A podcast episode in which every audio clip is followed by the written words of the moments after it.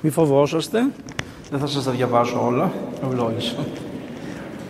Εγώ έχω αυτή την παράδοση ότι πρέπει να βρίσκονται τα βιβλία ώστε να καταλάβουν και αυτοί οι οποίοι καμία φορά παρακολουθούν και προσπαθούν να δηλητηριάσουν λοιπόν να ξέρουν έχω και τις σελίδες που είναι γραμμένα στους Αγίους ώστε να είμαστε ασφαλείς εγώ δεν νομίζω άλλος άνθρωπος να με έχει περιγράψει. Ε, δεν έχω πει ποτέ τίποτα για τη ζωή μου έτσι περιληπτικά.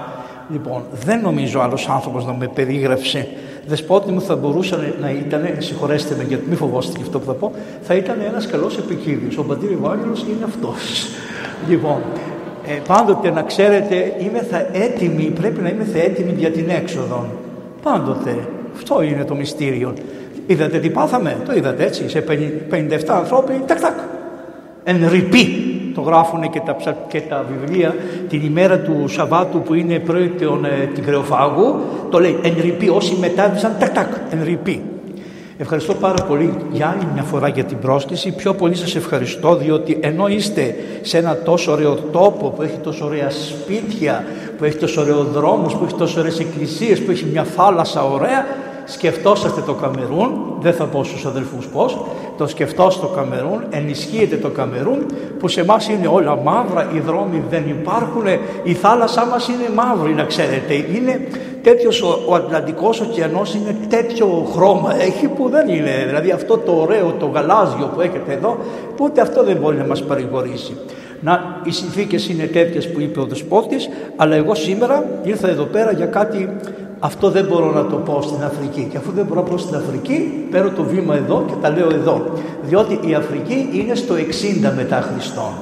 Δεν έχει θέσει ερωτήματα που να ενοχ... για τις άκτιστες ενέργειες, για το φώτισό μου, το σκότος κλπ. κλπ. Αλλά στην Αφρική κάνουμε κάτι που θα σας το πω στην... στο άλλο μισό, το μισό της ομιλίας μου και το μισό το άλλο, θα σας το πω εγώ τι ωραία που το κάνουμε, να καταλάβετε εσείς πώς το κάνουμε εμείς εδώ, πώς γίνεται πραγματικά και πόση σχέση είχε με την αρχαία εκκλησία την ευχή σας σεβασμιότατε να αρχίσω. Το θέμα μας είναι φώτισόν μου το σκότος. Επειδή την προηγούμενη Κυριακή ήταν η Κυριακή της Ορθοδοξίας και δεν το χόρτασε καλά, δεν, το, δεν της ήρθε καλά αμέσως να το αφήσει, τη δεύτερη Κυριακή τη συνεχίζει. Γι' αυτό και αν δείτε στο συνοδικό της Κυριακής της Ορθοδοξίας προς το τέλος βάζει τα του Βαρλάμ, βάζει του Αγίου Γρηγορίου του Παλαμά τα, τα βάζει και αυτά και σε μια στιγμή φωνάζει η Εκκλησία πάση της ερετικής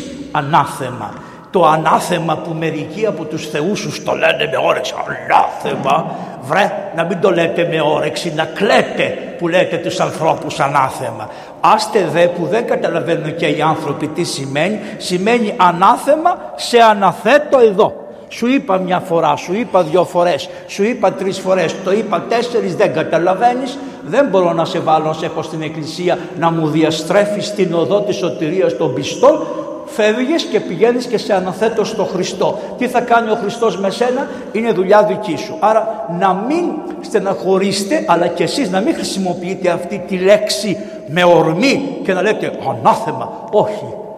Αυτό το βάζει η Εκκλησία πάση της αιρετικής ανάθεμα γιατί εάν οι αιρετικοί τι κάνουν, έρουν, κόβουν ένα κομμάτι από την αλήθεια, πατάνε εκεί πάνω, το κάνουν καθολική αλήθεια, μόνον αυτή η αλήθεια είναι, με αποτέλεσμα μετά να γίνει μια διαστροφή και η Εκκλησία που έχει πάσαν την αλήθεια στο Χριστό που έδωσε στην Εκκλησία πάσαν την αλήθεια τι κάνει. Είναι αναγκασμένη να κόψει ένα κομμάτι. Αυτός λοιπόν ο Άγιος Γρηγόριος ο Παλαμάς γεννήθηκε σε μια πολυτάραχη εποχή. Εσείς ακούτε Άγιος Γρηγόριος ο Παλαμάς και λέτε τι ωραία ήταν ένα αρχοντόπουλο, είχε τον μπαμπά του που ήταν πολύ ευλαβής, ήξερε ο μπαμπάς του το Κύριε Ιησού Χριστέ λέει σολμέ, όπως όλη την εποχή εκείνη ασκούσαν αυτή την προσευχή χωρίς να χρειάζεται να την κάνουν επεκκλησίες βιβλίο.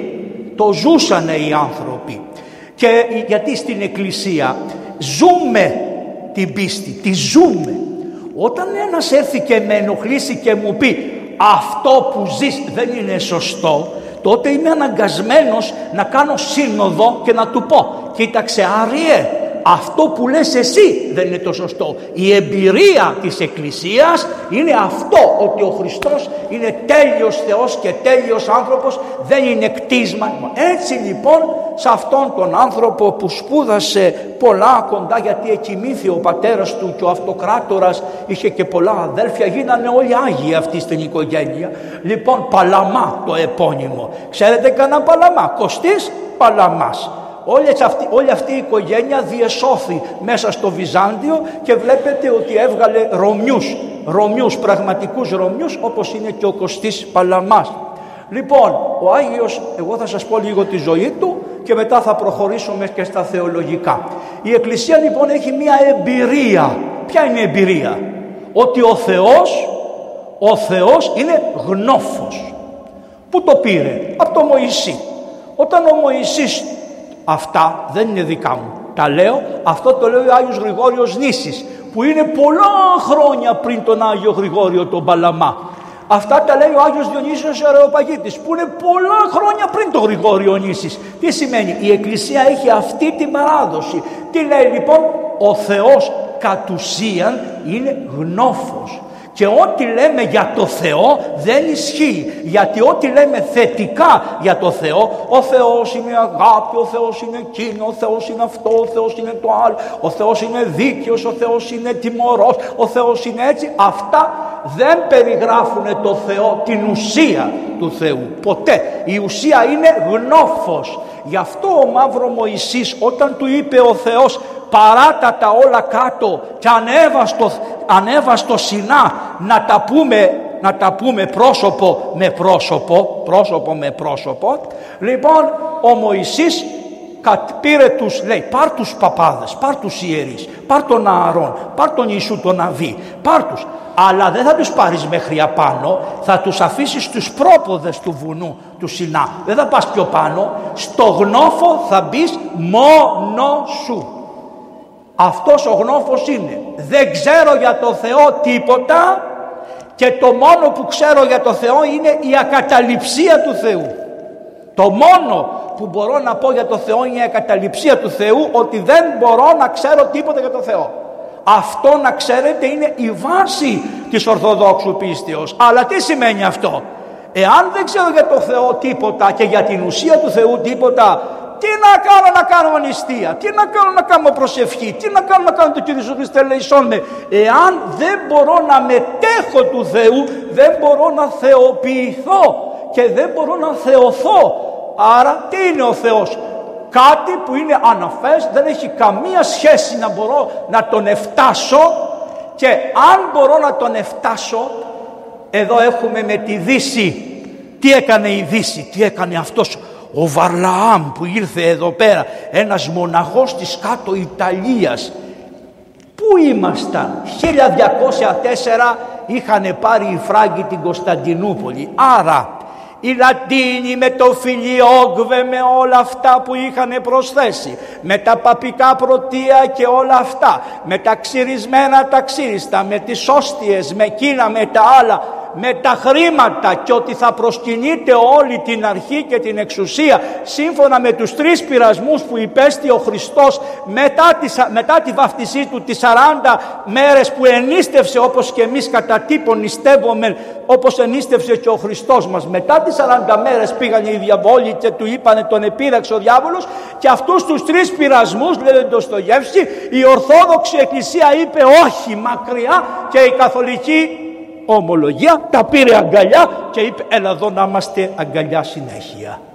Αυτοί όμως ήρθαν εδώ το 1204 αφού καταστρέψανε όλες τις καθολικές πόλεις που ήσανε στα Βαλκάνια και κοιτάγανε προς το Αδριατικό οι καθολικοί καταστρέψανε καθολικές πόλεις για τον Μπεζαχτά για τα λεφτουδάκια και ήρθανε μετά και κάνανε μια στροφή πήγαν στην Κωνσταντινούπολη την πολιορκήσανε. Το τι πήρανε δεν λέγεται. Ο πατριάρχης μας Τσιτσίδη ο Λόγυμνο το διώξανε από την Κωνσταντινούπολη το βάλανε σε ένα γαϊδούρι απάνω και τον στέλνανε να πάει προς την Ανδριανούπολη και στο δρόμο συναντιόντανε με όλους αυτά τα τάγματα των σταυροφόρων που σταυροφόροι δεν ήσανε αυτοί αυτοί ήσανε τέλος πάντων αυτοί οι σταυροφόροι που ερχόντουσαν για πλιάτσικο Για πλιάτσικο ο πατριάρχης μας να το ακούσετε από τον Μιχαήλ Ψαλό γυμνός, τεταπειλωμένος, ο Ορθόδοξος πατριάρχης έφευγε από την Κωνσταντινούπολη μαζί με τον Ορθόδοξο κλήρο. Άρα τι έχουμε; Έχουμε φραγκοκρατία όταν γεννήθηκε ο Άγιος. Είχαμε πάρει την Κωνσταντινούπολη, ναι. Ένας αυτοκράτορας μας μάγκας και τα λοιπά πήγε και είχε βρει μια τρύπα γιατί αυτός που έχτισε την πόλη ξέρει πως είναι η πόλη. Αυτός που την έκλεψε την πόλη δεν ξέρει πως είναι η πόλη. Αυτός που τε ζούσε στην πόλη. Εσείς στα χωριά σας, εγώ στη Μάνδρα ξέρω και που είναι οι τρύπες από το σκαλιστήρι και πώς μπορώ να μπω από κάτω και πού μπορώ να πάω και τα λοιπά. Γιατί, γιατί είμαι αυτόχθον, αυτογενής. Αυτός που ήρθε από αλλού και την κατέλαβε, ούτε ο Τούρκος δεν ξέρει πώς ήταν η Αγία Σοφιά. Άμα δεν του πούνε τα βιβλία τα δικά μας, που λένε τα βιβλία πώς ήταν η Αγία Σοφιά, τι γινότανε, πόσες σκάλες είχε, τι χρυσαφικά είχε, τι λείψανα είχε. Σε κάθε κολόνα της Αγίας Σοφιάς τι λείψανο είναι μέσα και γι' αυτό έχει όνομα. Λέγεται η κολόνα της Αγίας Μαρίνας, η κολόνα του Αγίου Πολυκάρπου. Είχαν όνομα και εκεί που πάτε και σας λένε βάλτε το χέρι σας μέσα γιατί έχει ένα αγίασμα και αυτό το αγίασμα είναι από το λείψανο της εικόνας που είναι μέσα στην κολόνα της Αγίας Σοφιάς. Έτσι Ζούσανε λοιπόν οι άνθρωποι, είχαμε πάρει την Κωνσταντινούπολη ξανά πίσω, αλλά τι πήραμε, τι πήραμε, τι πήραμε, ένα γκρεμισμένο πράγμα. Όπως δεν θέλω τώρα να κάνω συνειρμούς, αλλά καταλαβαίνετε γιατί εγώ έχω αυτόν τον δεσπότη που το λένε Αντώνιο και τον αγαπώ, αλλά έχω και έναν παπά που το λένε Αντώνιο, τα ίδια. Όταν κάποια μέρα τελειώσει αυτή η δουλειά, θα του πούνε πάρε αυτό το κουφάρι και φτιάξω το ξανά από την αρχή. Αυτό θα γίνει στο τέλος. Εν πάση περιπτώσει, την, την Κωνσταντινούπολη την πήραν, η Αγία Σοφιά κατακλεμένη, το στεφάνι που ήταν πάνω από την Αγία Τράπεζα κατακλεμένο, η κολυμπήθρα η μεγάλη που γινόταν τα βαφτίσια και είχαν απάνω, τα είχαν ασημώσει και έμοιαζε σαν τον Ιορδάνη να μπαίνει το νερό με καταστραμμένα, όλα όλα τα πήρανε καταστραμμένα. Αυτοί τι κάνανε, αδειάζαν τα λείψανα και πέρανε τα σύνια και τα χρυσάφια. Πόσα χρόνια μετά γεννήθηκε ο Άγιος; Περίπου 40 χρόνια μετά την, από όταν πήραμε την Κωνσταντινούπολη. Ο πατέρας του ήταν με τον αυτοκράτορα. Όταν κάνανε συμβούλιο, είχε τελειώσει το πρόβλημα. Όχι, είχαν έρθει και κάποιοι άλλοι. Πώς σου λένε, Τούρκους. Άρα είχαμε Φράγκους και Τούρκους. Αρχίζει ο νέος ελληνισμός. Τα βάσανα των Ελλήνων είναι το εξής. Να, κάνουν αυτή τη δουλειά. Σπρώχνουν τη φραγκιά από εδώ και σπρώχνουν την Τουρκιά από εκεί. Και μας πολεμάει και ο ένας και ο άλλος. Γιατί είναι καλό το οικόπεδο και σου λέει ότι μπορώ να πάρω. Και έχουμε και εντοπίους εδώ μέσα οι οποίοι κάθε φορά συνεργάζονται με τους οικοπεδούχους τους άλλους απ' έξω. Και ενώ γενικά η χώρα είχε κρατήσει μια καλή στάση όπως ξέρετε ε, να είμαστε και πιο πολύ εδώ αλλά να είμαστε και λίγο από εδώ. Τώρα γυρίσαμε συνέχεια από εδώ. Καταλάβατε, τα ξέρετε. Αυτά οι Άγιοι τα ζούσανε την εποχή εκείνη και θα σας το εξηγήσω πώς έγινε στον Άγιο αυτόν. Ο πατέρας του λοιπόν ήταν πολύ πνευματικός άνθρωπος και ήξερε το Κύριε Ιησού Χριστέ λέει με. Και μια μέρα που είναι μέσα εκεί στο συμβούλιο του αυτοκράτορα, λέει ο αυτοκράτορας τι έχεις να μου πεις παλαμά για αυτή τη δουλειά; Σηκώνει ο παλαμάς το κεφάλι και τον κοιτάζει. Λέει παλαμά είσαι εδώ, είμαι. Έχεις να πεις για αυτό το θέμα κάτι; Ε, ναι. Τι κάνεις; Προσεύχομαι του λέει. Προσευχότανε με την νοερά προσευχή το Κύριε Ιησού Χριστέ με και εκείνη την ώρα όπως έλεγε ο Παπαεφρέμο και του Νακιώτης του είχε πέσει προσευχή, τον είχε πιάσει ο Θεός από τα μαλλιά και ενώ ήταν μέσα στο Υπουργικό Συμβούλιο ας πούμε, το Αυτοκρατορικό Συμβούλιο ο Κωνσταντίνος Παλαμάς προσήφιε εις τον Θεό. Αυτός γέννησε τέτοιο παιδί, αν έχεις τέτοιο πατέρα. Πώς να μην ακολουθήσεις και δια των γονιδίων και δια των πνευματικών γονιδίων να μην ακολουθήσεις τον τρόπο της ασκήσεως του πατρός σου που ήταν το Κύριε Ιησού Χριστέ ελέησον με τον αμαρτωλό πέντε λογάκια που λέμε στο Θεό και φεύγει ο διάβολος τρεχάλα. Σήμερα λοιπόν αυτός μετά ο Άγιος όταν μεγάλωσε και σπούδασε λιγάκι πέθανε ο πατέρας λέει εγώ μάνα θα φύγω θα πάω να γίνω καλόγερος στο Άγιο Όρος ήρθε ένας αγιορείτης αυτό που πηγαίνανε οι Αγιορείτες στον Πατριάρχη και από εδώ καθόντουσαν έτσι σεμνά. Οι Αγιορείτες πήγαιναν τα καλά παιδιά τα ασκητικά βλέπανε τους γεροντάδες με τις μακριές γενιάδες με το κομποσίνι στο χέρι και του έλεγε από πού είσαι πάτερ; Από τον Άθωνα λέει αυτός. Να έρθω στον Άθωνα να καλογερέψω οι γεροντάδες οι παλιοί δεν λέγανε έλα αμέσως Όπως όχι. Άμα θέλεις, άμα θέλεις, είναι δύσκολα, είσαι πριγκυπόπουλο, δεν μπορείς πολύ εύκολα. Δηλαδή τι σου κάνουν, σου βάζουν εμποδιάκια για να σου εξετάσουν την προαίρεση. Γιατί άμα δεν το κάνουν έτσι, δεν μπορούν να καταλάβουν αν η προαίρεσή σου είναι πραγματικά αφιερωμένη στο Χριστό. Αυτός όμως τα πέρασε όλα τα εμπόδια, πήρε την ευλογία της μάνας του, είχε και κάτι αδερφάδες τις έβαλε σε μοναστήρι Καλογριές στην Κωνσταντινούπολη και σηκώθηκε και πήγε στον Άθωνα. Και πού πήγαινα, εκεί στο δικό σας το μοναστήρι Πάτερ Νίφωνα, στη Βατοπεδίου δεν ήρθε πρώτα. Πήγε στο Βατοπέδι. Είναι και ένας παπάς που με χαιρέτησε και είχε ένα ωραίο σταυρό. Βλέπω εγώ αυτός ο σταυρός είναι του Βατοπεδίου που τον κάνει δώρο ο γούμενος. Πήγε λοιπόν στο βατοπέδι. Γιατί πήγε στο βατοπέδι, Γιατί έχετε τα ωραία κτίρια, ή όχι. Γιατί, γιατί είχε καλό γέροντα. Δεν τους ενδιαφέρε τους παλιούς ούτε αν έχουν λείψανα ούτε αν έχουν αυτά ούτε αν έχουν εκεί. Έχει άνθρωπο να ξέρει την υπακοή. Έχει άνθρωπο να έχει περάσει την υπακοή. Έχει άνθρωπο να ξέρει πώς θα κάνει έναν άνθρωπο να του πετάξει τα εγώ και πώς θα του ταπεινώσει το εγώ που ήταν μες στην πόλη και του λέγανε τι ωραίος που είσαι και ποιος είσαι και τι είσαι. Και πήγε λοιπόν εκεί και έμεινε εκεί πέρα πολλά χρόνια μέχρι που εκοιμήθη ο γέροντας. Μόλις εκοιμήθη ο γέροντας, α, δεν ήταν καλά τα πράγματα, έπρεπε να πάει αλλού. Άρα τι σημαίνει, α, όσοι σκανδαλίζεστε με το να φύγει ένας καλόγερος οπουδό, να πάει παρακάτω. Δεν σας ενδιαφέρει αυτό εσάς το πράγμα, γιατί ο άνθρωπος αγωνίζεται για τη σωτηρία του. Και όταν βρίσκει ένα γέροντα αλλού, πήγε σε άλλο γέροντα.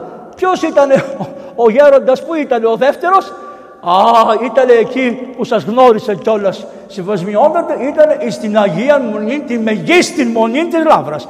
Έφυσε λοιπόν τη μεγίστη μονή του Βατοπεδίου και πήγε στη μεγίστη μονή της Λάβρας όπου είναι και το πρώτο μοναστήρι που εκτίστηκε ποτέ με τον Νικηφόρο το Φωκά, το δίψυχο αυτοκράτορα που το ένα χέρι, το ένα πόδι το είχε μέσα στο Άγιον Όρος και το άλλο πόδι το είχε στο θάλαμο της Βασιλίσης εκεί ώσπου τον εσφάξανε ε, αλλά όταν μπήκανε να τον σκοτώσουν τον Νικηφόρο το Φωκά τον ευρήκανε. Δεν τον βρίσκανε γιατί αυτός κοιμότανε κάτω, κάτω και ψάχνανε να τον ευρούν οι δολοφόνοι ο Τσιμισκής, ανιψιός του, κούκλος κι αυτός, λοιπόν τα είχε συνεννοηθεί με την Νικηφορέσα τη γυναίκα και μπήκε λοιπόν μέσα, τους άνοιξε αυτή, μπήκανε πού να τον ευρούνε και ό, σκοντάψανε πάνω στο σώμα του που κοιμότανε και πέσανε απάνω και τον εμαχαιρώσανε και η λάβρα προς τιμή της τι έχει κάνει γεροντάδες. Άμα πάτε στη Λάβρα σας λένε οι κτήτορες, σας τους δείχνουμε. Τον Νικηφόρο το Φωγά και τον Ιωάννη το Τσιμισί, αλλά οι καλογέροι που είναι πονηροί και αξυπνοί, όχι πονηροί στο κακό, διατηρούν την ιστορία αληθινά. Τον Νικηφόρο το Φωκά τον έχουν με φωτοστέφανο και τον Τσιμισκή καθόλου. Άμα δείτε γεροντά μου, όπως είναι στους τοίχους, ο Νικηφόρος ο Φωκάς, γιατί το δολοφονήσανε, το δολοφονήσανε, αλλά είναι κτήτορ της Μονής, τον έχουν με φωτοστέφανο. Ενώ το Τζιμισκή, το δολοφόνο, τον έχουν γιατί είναι κτήτορα της Μονής, αλλά δεν έχεις φωτοστέφανο, δεν ξέρω τι έκανε ο Χριστός με σένα. Α πάτε να τα βρείτε στη ζωή την άλλη. Εκεί θα μάθουμε. Αλλά για τούτο το πρόβατο του Θεού που το σφάξανε, που γλίτωσε την Κρήτη από τους Άραβες, εάν δεν ήταν ο Νικηφόρος ο Φωκάς, όλη η Κρήτη θα ήταν μουσουλμανική. Ο Νικηφόρος ο Φωκάς το έκανε αυτό. Γι' αυτό λέει ο, γιος της, ο Νικηφόρος και ο γιος της Άννας της, Κομνηνής, ο περίφημος Αλέξιος. Σε αυτές τις, βλέπετε, τώρα ο, ε, ο Τούρκος είχε έρθει κι αυτός. Είχε νικήσει στο Ματζικέρ, είχε έρθει μετά, δεν μας στάνανε οι άλωση δεν μας έφτασε το πρώτο σχίσμα, μετά ήρθε ο Τούρκος, μετά ήρθε το 1204, μετά οι Τούρκοι απλωθήκανε, πιάσαν όλα τα παράλια της Μικράς Ασίας, φτιάξανε ένα πειρατικό στόλο γιατί δεν μπορούσαν να φτιάξουν κανονικό στόλο και κάνανε πειρατείες και με τις πειρατείες χινόντουσαν μέσα στο Αγιον Όρος και καταστρέφανε και καίγαν τα μοναστήρια. Εξού και τα μοναστήρια έχουν όλους αυτούς τους τείχους, καστρομονάστηρα, έτσι και η Λάβρα. Και όποιος καλόγερος ήθελε να ασκήσει την ωραία προσευχή αλλά να έχει ησυχία και απερίσπαστος στο άλλο, πήγαινε. Πού πήγε, στη Λάβρα. Στη Λάβρα λοιπόν εκεί είχε άλλον γέροντα, καλών, πνευματικών, μπήκε και εκεί στην τάξη, αλλά στο τέλος φτάνουν αυτοί οι άνθρωποι, ανεβαίνουν πνευματικά και φτάνουν σε ένα σημείο και λέει δεν μου φτάνει. Δεν μου φτάνει. Ξέρετε, ο Γεροπαΐσιος είχε έρθει γέροντα και στο, στο Βατοπέδι; Πάτερ, νύφωνα. Ε, πρώτα στο Βατοπέδι δεν πήγε; Ναι.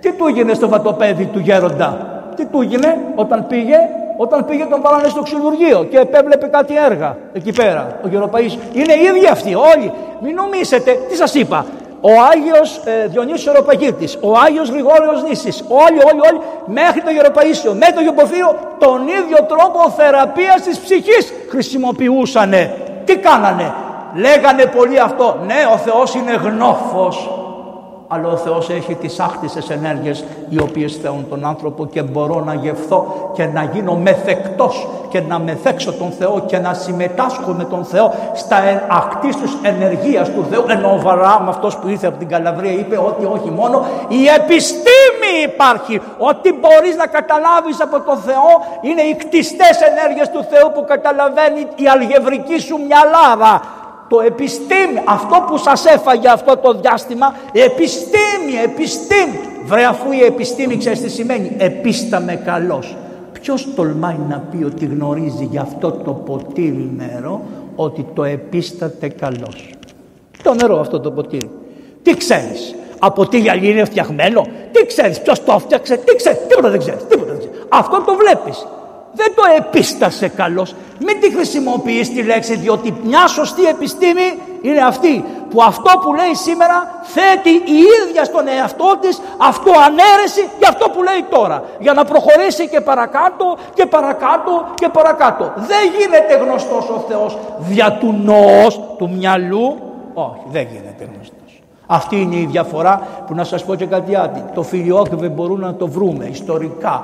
Τον Πάπα να γίνουμε ίσοι, ξέρω εγώ, να, να ταπεινωθεί ο άνθρωπος και τα λοιπά. Τη Θεία Λειτουργία να τα βρούμε γιατί ο καθένας μπορεί να κρατάει τη λειτουργία που είχε σαν παράδοση. Δεν ξέρω. Αυτά μπορούμε να τα βρούμε. Εκείνο που δεν θα μπορέσουμε να βρούμε ποτέ είναι πάρα πολύ δύσκολο είναι ότι δεν μπορώ να αποδεχτώ. Είναι κτισμένη η Δύση με αυτό το πνεύμα. Δεν υπάρχουν άκτιστες ενέργειες. Όλες οι ενέργειες του Θεού είναι κτιστές. Αυτό δεν μπορούν να το σηκώσουν και δεν μπορούμε να τα βρούμε. Έτσι λοιπόν αυτός αφού έζησε σε αυτούς τους ασκητικούς πατέρες κοντά λέει εγώ θέλω και κάτι άλλο και αρχίζει και γυρίζει στο Άγιον Όρος από εδώ σε σπηλιές να φωνάζει μπαίνει μέσα και τα λοιπά και φώναζε στο Θεό φώτισόν μου το σκότος.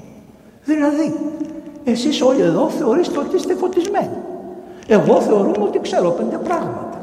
Οι σύνοδοι θεωρούνται φωτισμένες, οι επίσκοποι φωτισμένοι. Αυτός ο πανφώτιστος άνθρωπος φώναζε στο Θεό φώτισόν μου το σκότος. Έχω σκοτάδι μέσα μου.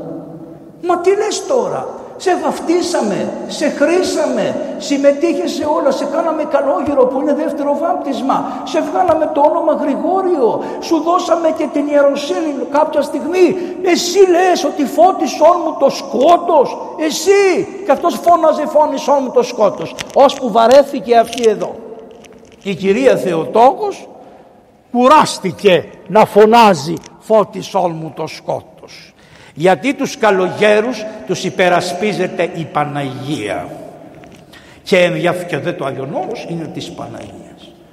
Και λέει Θεοτόκος τι να του κάνω, ποιο να στείλω να τον παρηγορήσει που φωνάζει φώτισόν μου το σκότος και παρουσιάζεται ένας γέρος ωραίος 110 χρονών ένας παππούς καλός έτσι με τη γενιάδα του με την καραφλούλα του και έλαμψε ο τόπος εκεί που ήταν. Τι είχε λοιπόν; Οι Άγιοι όταν παρουσιάζονται κατ' εντολή του Θεού φέρνουν και όλη τη χάρη του Αγίου Πνεύματος μαζί τους.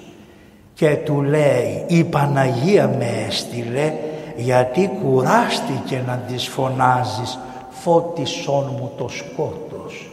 Άρα η χάρη της προσευχής η χάρη των μυστηρίων στην Εκκλησία αυτός φώναζε στο Χριστό φώτισόν μου το σκότος και πήρε ένα μάθημα πολύ μεγάλο. Ότι η Παναγία αναλαμβάνει να σου φωτίσει το σκότος. Διότι νομίζουν και οι αρχιερείς ότι τους έκαμε αρχιερείς ο Χριστός. Εγώ από τον Άγιο Νικόλαο δεν το ξέρω αυτό γιατί η Παναγία έδωσε το ομόφορο που είχε πάρει ο Κωνσταντίνος στον Νικόλαο.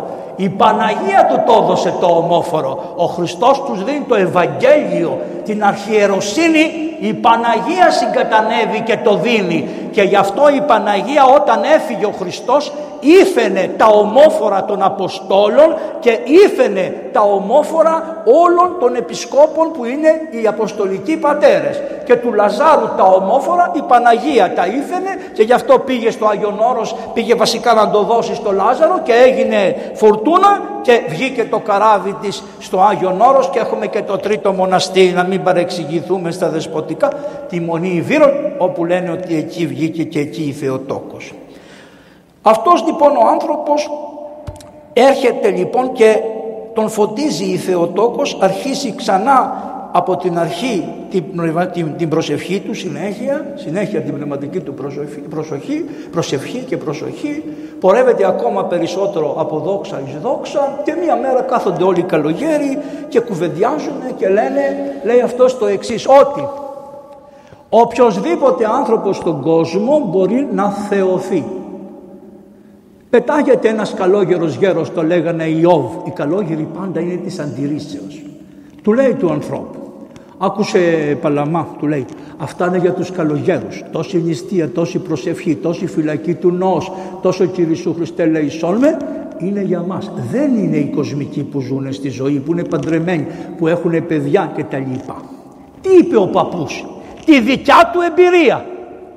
Ναι, αλλά που ο Γρηγόριος ο Παλαμάς είχε του μπαμπά του την εμπειρία που ήταν παντρεμένος, είχε 7 παιδιά, ζούσε μες στα βασίλεια και ο νους του είχε αρπαγεί στο Θεό. Και τι του είπε, δεν τα λες καλά πάτερ.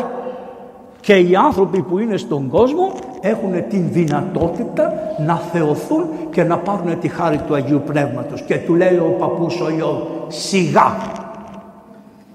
Και πάει στο κελί του και στο κελί του παρουσιάζεται άγγελος και του λέει μη ξαναφέρεις αντίρρηση στο Γρηγόριο γιατί είναι όπως σου τα λέει. Φεύγει αμέσως ο παππούς και τρέχει στο γέροντα και του βάζει μετά μια παλικάρι ήταν και του λέει συγγνώμη συγγνώμη έχεις δίκαιο και αφού εζούσε εις το Άγιον Όρος αυτός λοιπόν είδε ένα όραμα ότι δηλαδή στην αρχή κρατούσε στο χέρι του ένα μεγάλο κύπελο το οποίο είχε μέσα νερό και έβγαινε νερό και μετά από το νερό αυτό το νερό έγινε γλυκό κρασί και εχίνετο το γλυκό κρασί του λέρωσε τα χέρια, έπεφτε στα ρούχα του και λοιπά. Και του λέγει τώρα πάλι η Παναγία του λέει κοίταξε να δεις αυτό το νερό που έχεις είναι που το κρατάς εδώ μέσα στο Άγιον Όρος.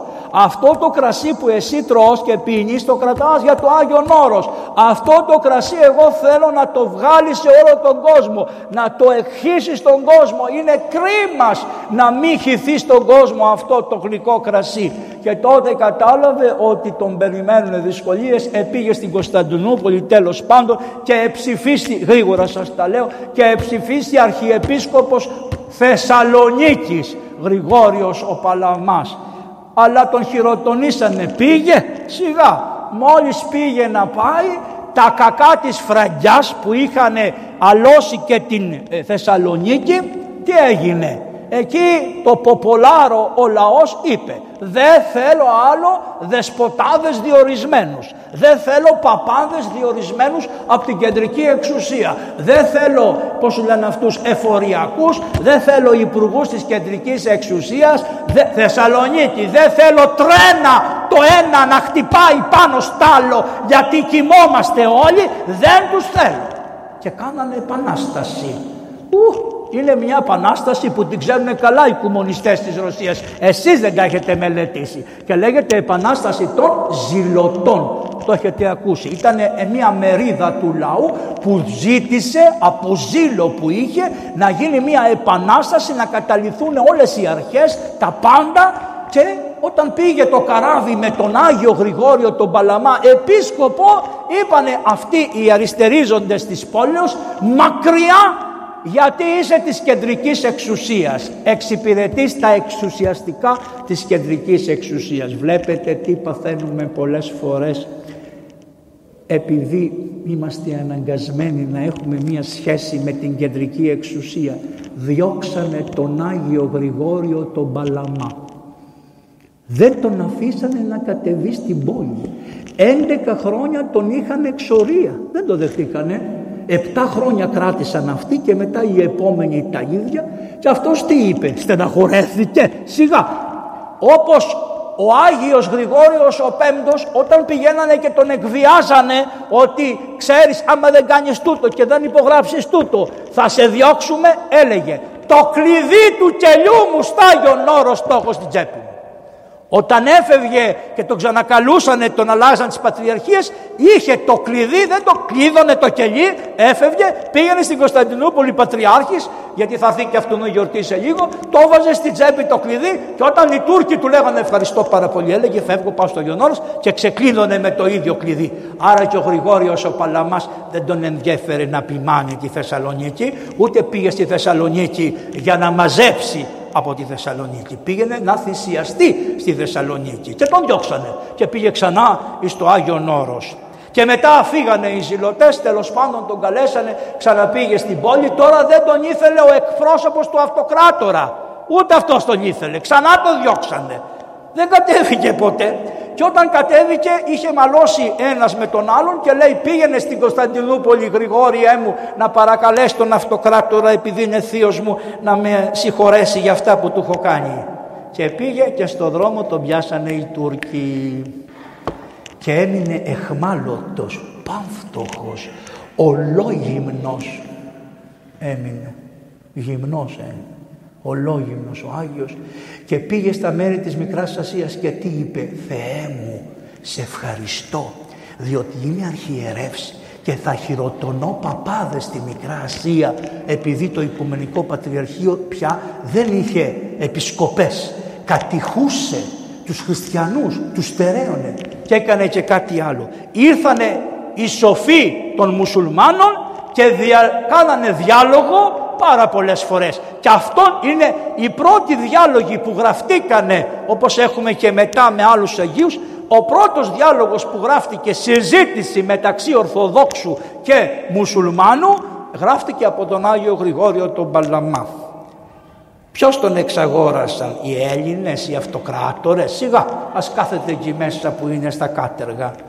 Βούλγαροι τον ελευθέρωσαν.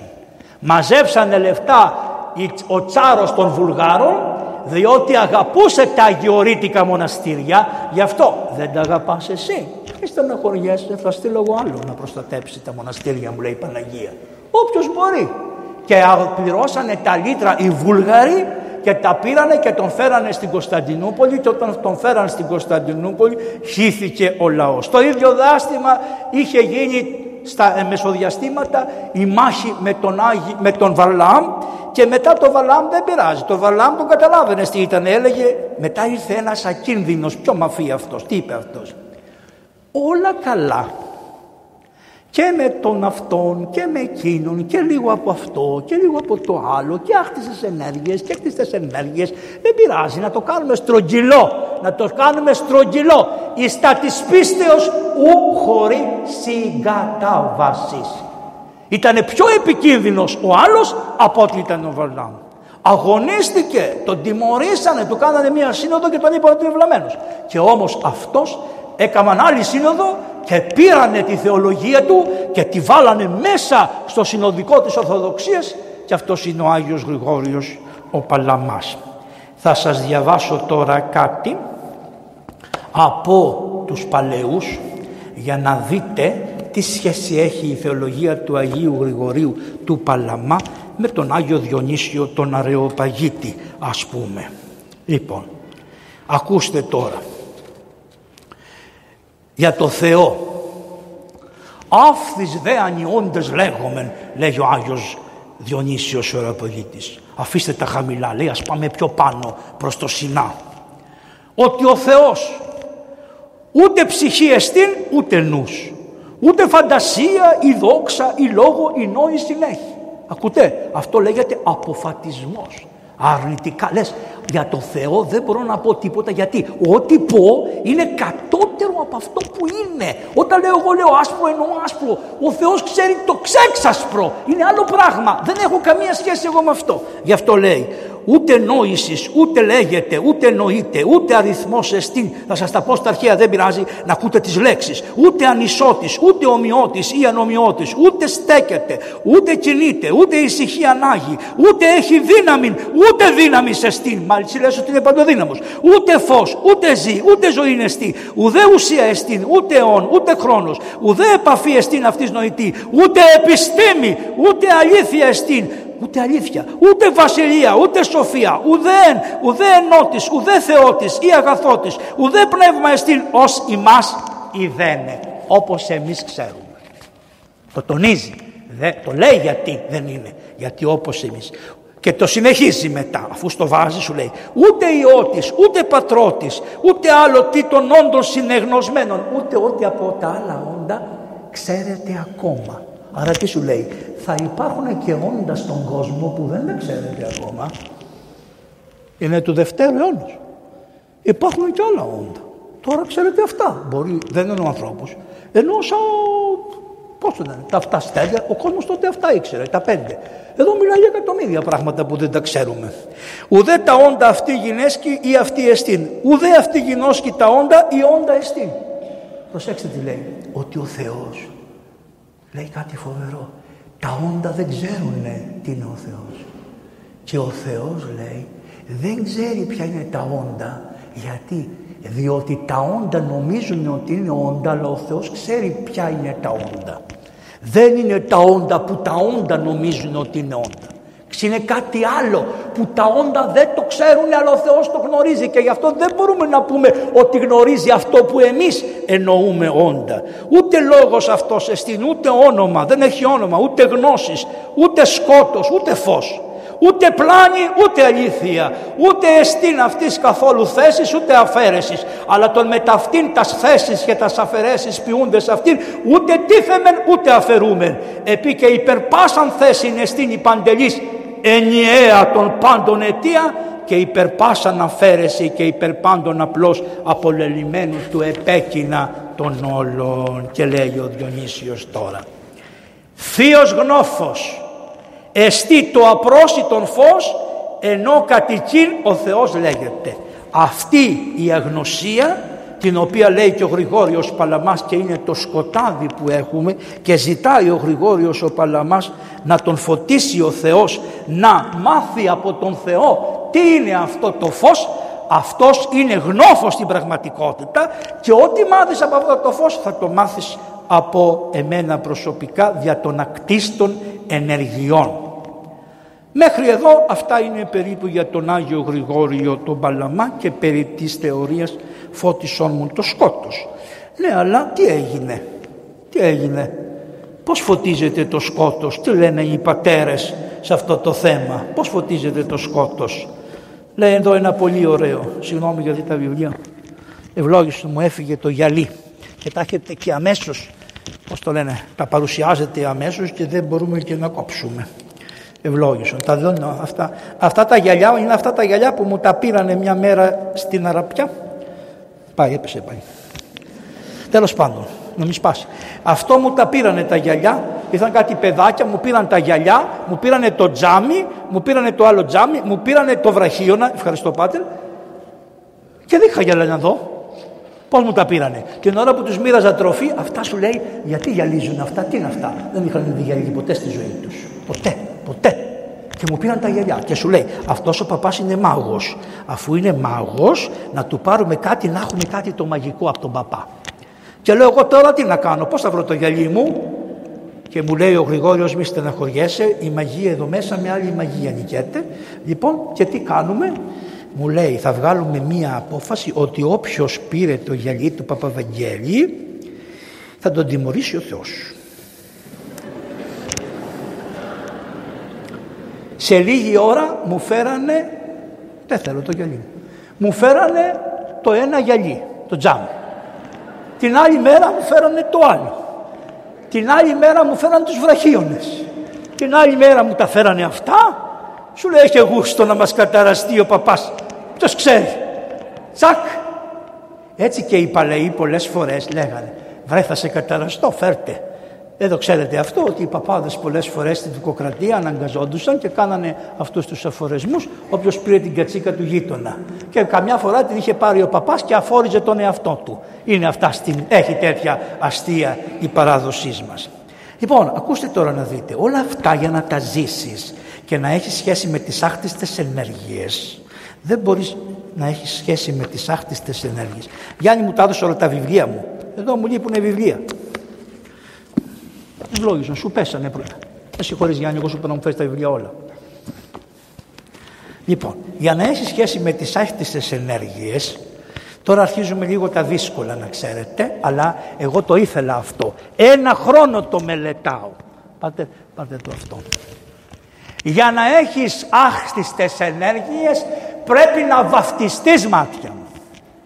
Αν δεν βαπτιστείς, δεν μπεις στην κολυμπήθρα, δεν έχεις καμία άκτιστη ενέργεια. Δεν θα δεις ποτέ το φως του αληθινών. Θα πας στον παράδεισο. Ο Θεός έχει πώς θα πάει. Αλλά τις άκτιστες ενέργειες, το θείο φωτισμό, την κάθαρση, τη θέωση, το φωτισμό, δεν θα το δεις ποτέ. Έτσι λοιπόν οι πατέρες τονίζουν συνέχεια. Εδώ έχω τον Βλαδίμηρο το Λόσκι που το έχει βρει. Εδώ έχω τον Φιλοκαλία. Εδώ έχω το, το ένα μεγάλο βιβλίο που, το έχει, που είναι όλοι, όλες, όλοι, όλοι οι κώδικες περιβαπτίσεως. Όλοι τα έχει εδώ μέσα. Τα μάζεψε ο Τρεμπέλας και του τα καθαρόγραψε ο Αυγουστίνος ο Καρδιώτης. Όταν τον είχε συγγραφέα και του έγραφε σε βασμιόπεδο. Λοιπόν, ακούστε μερικά πράγματα για να μπείτε στα πολύ πνευματικά, τα βαθιά νερά, τα οποία είναι απλά. Όταν συλλάβετε ένα, κατά πρώτον, όταν συλληφθεί ένα παιδί, λένε οι πατέρες, στην κοιλιά της μάνας του, παιδί δεν συλλαμβάνεται άμα δεν πει ο Θεός το ναι. Άρα τέλειωσε αυτό και απαντάμε σε πάρα πολλές ερωτήσεις που καταλαβαίνετε τι είναι. Να το κάνουμε εκείνο, να μην το κάνουμε το άλλο. Εφόσον ο Θεός αποδεχθεί να συλληφθεί ένα παιδί και κάνει ναι, είναι δουλειά του Θεού. Εσύ όμως έχεις υποχρέωση να μην χαλάσεις τους νόμους του Θεού ότι από την ώρα που θα συλληφθεί ένα οάριο με ένα σφαιρματοζωάριο είναι δυνάμει άνθρωπος και δεν έχεις δικαίωμα να το πειράξεις καθόλου και ούτε να το αφήσεις ένα ψυγείο. Θα το πάρεις αφού τελειώσει οτιδήποτε και αν θέλει ο Θεός να στο αναπτύξει καλώς. Με αυτόν τον τρόπο πρέπει, έτσι νομίζω εγώ και σαν γιατρός, να απαντάμε σε αυτή την υπόθεση. Γεννιέται το παιδί. Ακούστε τι έκανε η Εκκλησία. Γεννιέται. Αυτό το βιβλίο είναι του 1800. Είναι, είναι πολύ ωραίο βιβλίο, αλλά τα, τα, τα, τα τωρινά ευχολόγια αυτά δεν τα πολύ έχουν. Δεν λένε τι έπρεπε να γίνει. Όταν λοιπόν γεννιόταν ένα παιδί, την πρώτη μέρα την πρώτη μέρα αμέσως πήγαινε η Μέα στον παπά και του λέγε «Παπα Βαγγέλη, η Κατίνα γέννησε». Γέννησε η Κατίνα. Πήγαινε και έρχομαι. Πήγαινε στην εκκλησία, έπαιρνε το πετραχύλι και έπαιρνε και ένα κάνιστρο με νερό και πήγαινε στην πόρτα του σπιτιού και καθότανε απ' έξω. Και περίμενε να του πούνε ότι το παιδί είναι έτοιμο. Το βγάζαν το παιδί στην πόρτα, τη λεχόνα όχι, στο σπίτι μέσα. Και ο παπάς διάβαζε αυτή την πρώτη ευχή της πρώτης ημέρας, ευλογούσε το νερό, το ευλογούσε το νερό και αφού τελείωνε δεν έμπαινε μέσα γιατί ήταν βρωμερό το σπίτι, όχι δεν έμπαινε μέσα γιατί ήταν τέτοια η αναταραχή, σαν να μπει σε ένα χειρουργείο. Η ΜΕΑ, αυτά, τα αυτά. Γι' αυτό δεν έμπαινε μέσα ο καημένος, αλλά τι έκανε; Έστελνε το ευλογημένο νερό να μπει μέσα στο σπίτι και να ραντιστεί οι τέσσερις γωνίες του σπιτιού και τη μάνα να την ευλογήσουν και να της δώσουν από αυτό. Βλέπετε λοιπόν ότι από την πρώτη στιγμή το παιδί αφιερώνεται στην Εκκλησία. Αυτό είναι αφιέρωση στην Εκκλησία. Στις 8 μέρες το παίρνει η μέα το παιδί. Δεν το πήγαινε η μάνα στην εκκλησία το παιδί. Ούτε ο πατέρας. Το έπαιρνε η μέα το οποίο αυτά γινόντουσαν στην Κωνστα... είναι από τα πρακτικά στην Κωνσταντινούπολη, στην... στα Ιεροσόλυμα και όλα μέχρι τον 12ο, 13ο και μέχρι την εποχή του Αγίου Γρηγορίου του Παλαμά. Είναι γραμμένα με λεπτομέρειες τι και πώς και γιατί γινόταν. Ακούστε είναι πολύ ωραία μερικά τα οποία θα σας βοηθήσουν να κατανοήσετε και τα πνευματικά πράγματα. Λοιπόν, δεν θα σας λέω τις ευχές, Όχι, θα σας λέω μερικά από τις ευχές. Δεν είναι δουλειά σας εσάς για τις ευχές. Να, να ξέρετε τον τύπο. Γιατί, το γιατί. Πήγαινε λοιπόν η Μέα και καθόταν στην πόρτα. Και του ναού και έβγαινε τώρα ο παπάς αφού άνοιγε τις βασιλικές πύλες του ναού δηλαδή δεν πήγαινε στο δεξί ή στο αριστερό άνοιγε τις πύλες όχι αυτές δεν λεγόντουσαν ωραίες πύλες αυτές. Αυτές οι πύλες κάτω στην πόρτα λεγόντουσαν ωραίες πύλες στην Κωνσταντινούπολη, στο Βασιλιά. Αυτό το έκανε και η Βασίλισσα και όλοι. Δεν πηγαίνανε ποτέ αυτοί. Η Μέα το πήγαινε το παιδί. Γιατί η μάνα ήταν κουρασμένη, ταλαιπωρημένη και για να μην εξέλθει. Άρα το παιδί την 8η μέρα έβγαινε και το πηγαίνανε στην εκκλησία, στην πόρτα της εκκλησίας. Και εκεί το διάβαζε ο παπάς και έλεγε «Μωρέ καλός το τούτο που ήρθε, να είναι καλοφωτισμένο, καλογνωμισμένο». Έχει διάφορες ευχές που είναι σε διάφορες εποχές. Οι ευχές η Εκκλησία τις κατάρτισε τώρα και έχει ένα ευχολόγιο. Ήταν άλλες, έχει μια εξέλιξη των ευχών, άλλες πέντε, άλλες ήταν τέσσερις, άλλες τρεις. Άλλες στα 40 προς τα, στο σαραντισμό προσθέθηκαν κάτι άλλο, θα τα πούμε παρακάτω. Το παιδί λοιπόν του έλεγε τι όνομα θα του δώσω; Και κάμανε την ονοματοδοσία. Γι' αυτό γράφει η ευχή της ονοματοδοσίας. Την 8η μέρα. Γιατί, Γιατί και ο Χριστός μας δεν πήγε την 8η μέρα μετά τη γέννα, δεν πήγε την 8η μέρα στα Ιεροσόλυμα. Πήγε, όχι στα Ιεροσόλυμα, πήγες εκεί στην περιοχή. Πήγε. Δεν του δώσανε το όνομα. Του δώσανε το όνομα. Το υπό του Αγγέλου. Ιησούς. Γι' αυτό και δίνανε στο παιδί το όνομα. Μπορούσε να πάει και ο νουνός του παιδιού. Μπορούσε. Αλλά αν δεν μπορούσε να πάει ο νουνός που είχε ήδη διαλέξει η οικογένεια, λοιπόν πήγαινε ο υπεύθυνος, η ΜΕΑ το πήγαινε το παιδί. Ο παπάς το διάβασε και πήγαινε στο καλό και της έλεγε σε 40 μέρες από τη γέννα θα ξαναέρθετε και το περίμενε το παιδί. Πώς λέγεται αυτή η ευχή, δεν λέγεται στο σαραντισμό, λέγεται στο εκκλησιάσε παιδίων. Το παιδί πρέπει να έρθει στην εκκλησία. Ποια είναι η εκκλησία, τούτα δω, τούτα δω, σιγά μια μέρα θα τα ισοπεδώσουν και άμα δεν τα ισοπεδώσουν αυτοί ο Κύριος θα τα διαλύσει αλλά η εκκλησία θα μένει. Ποια είναι η εκκλησία, η σύναξη του λαού στη Θεία Λειτουργία. Γι' αυτό τα παιδιά δεν τα φέρνανε σε ώρα που δεν είχε Θεία Λειτουργία.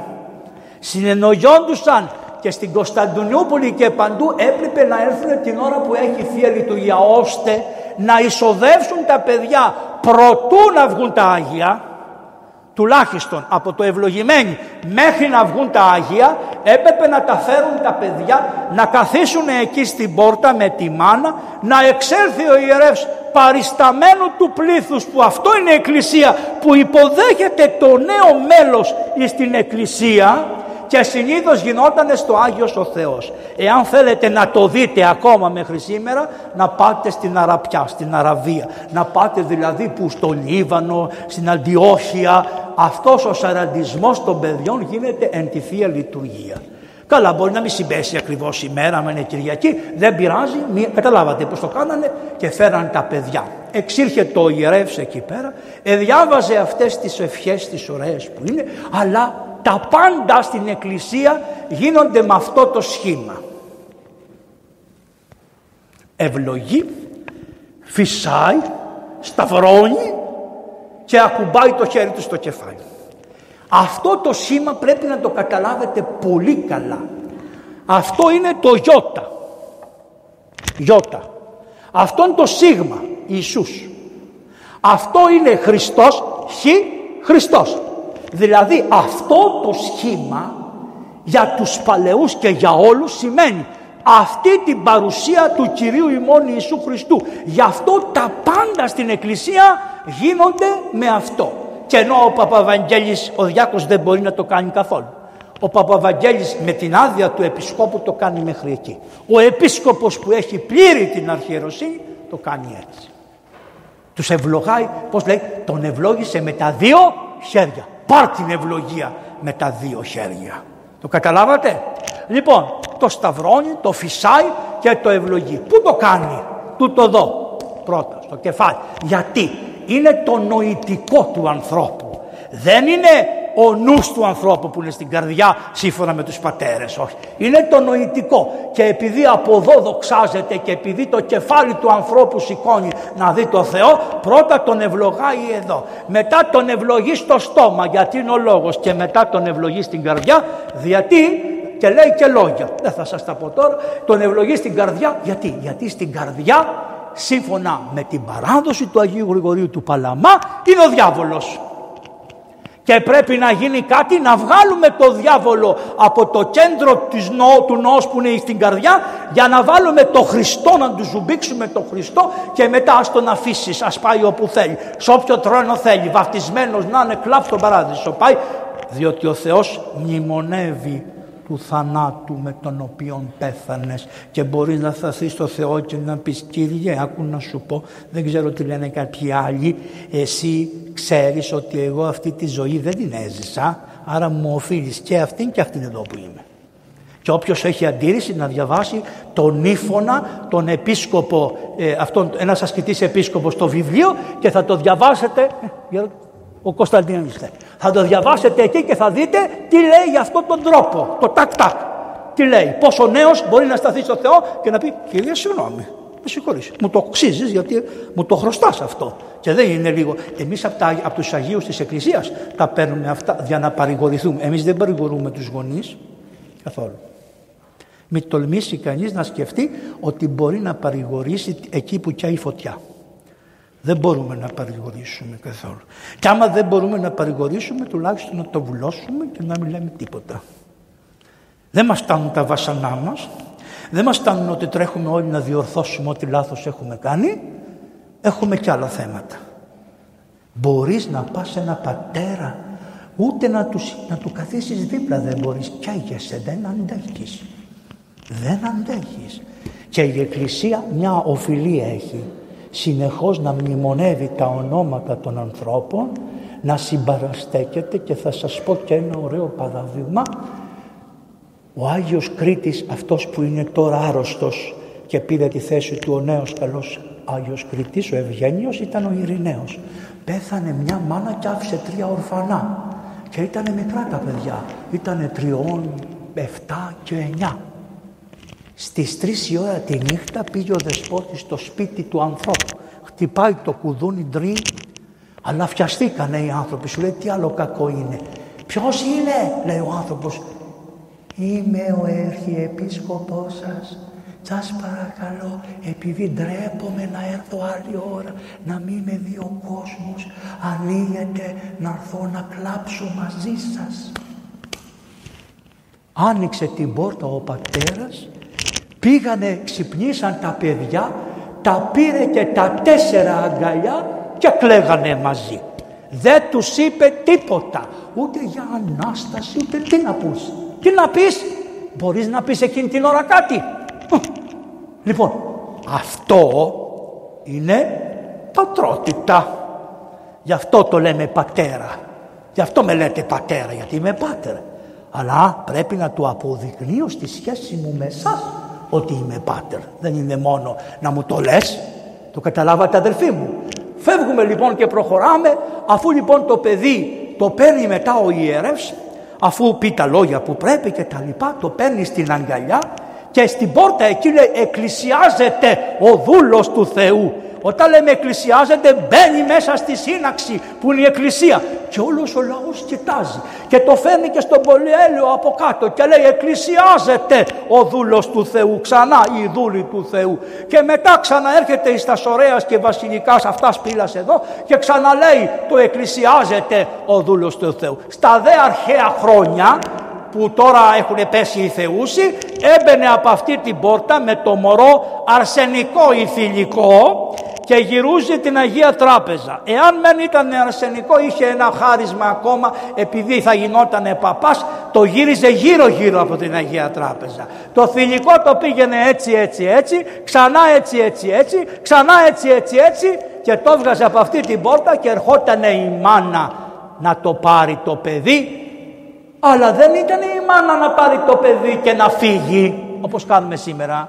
Η μάνα έπαιρνε το παιδί και καθόταν στον άρθικα και μόλις λέγανε με τα φόβου Θεού πίστεως έδινε το παιδί στην παραμάνα και ερχόταν να κοινωνήσει. Δεν εκκλησιάζεται το παιδί για να πάει στο σπίτι. Εκκλησιάζεται για να κοινωνήσει η μάνα που είχε τόσο καιρό να κοινωνήσει. Το δε παιδί μένει στα κατηχούμενα μαζί με τη μάνα γιατί είναι κατηχούμενος, έχει γραφτεί ήδη στα κατηχούμενα με την παράδοση της Εκκλησίας.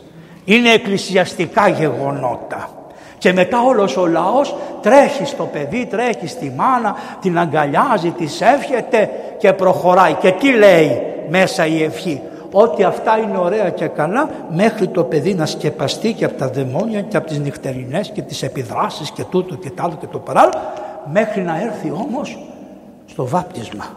Καλά είναι τούτα αλλά δεν είναι τίποτα, είναι εισαγωγικά.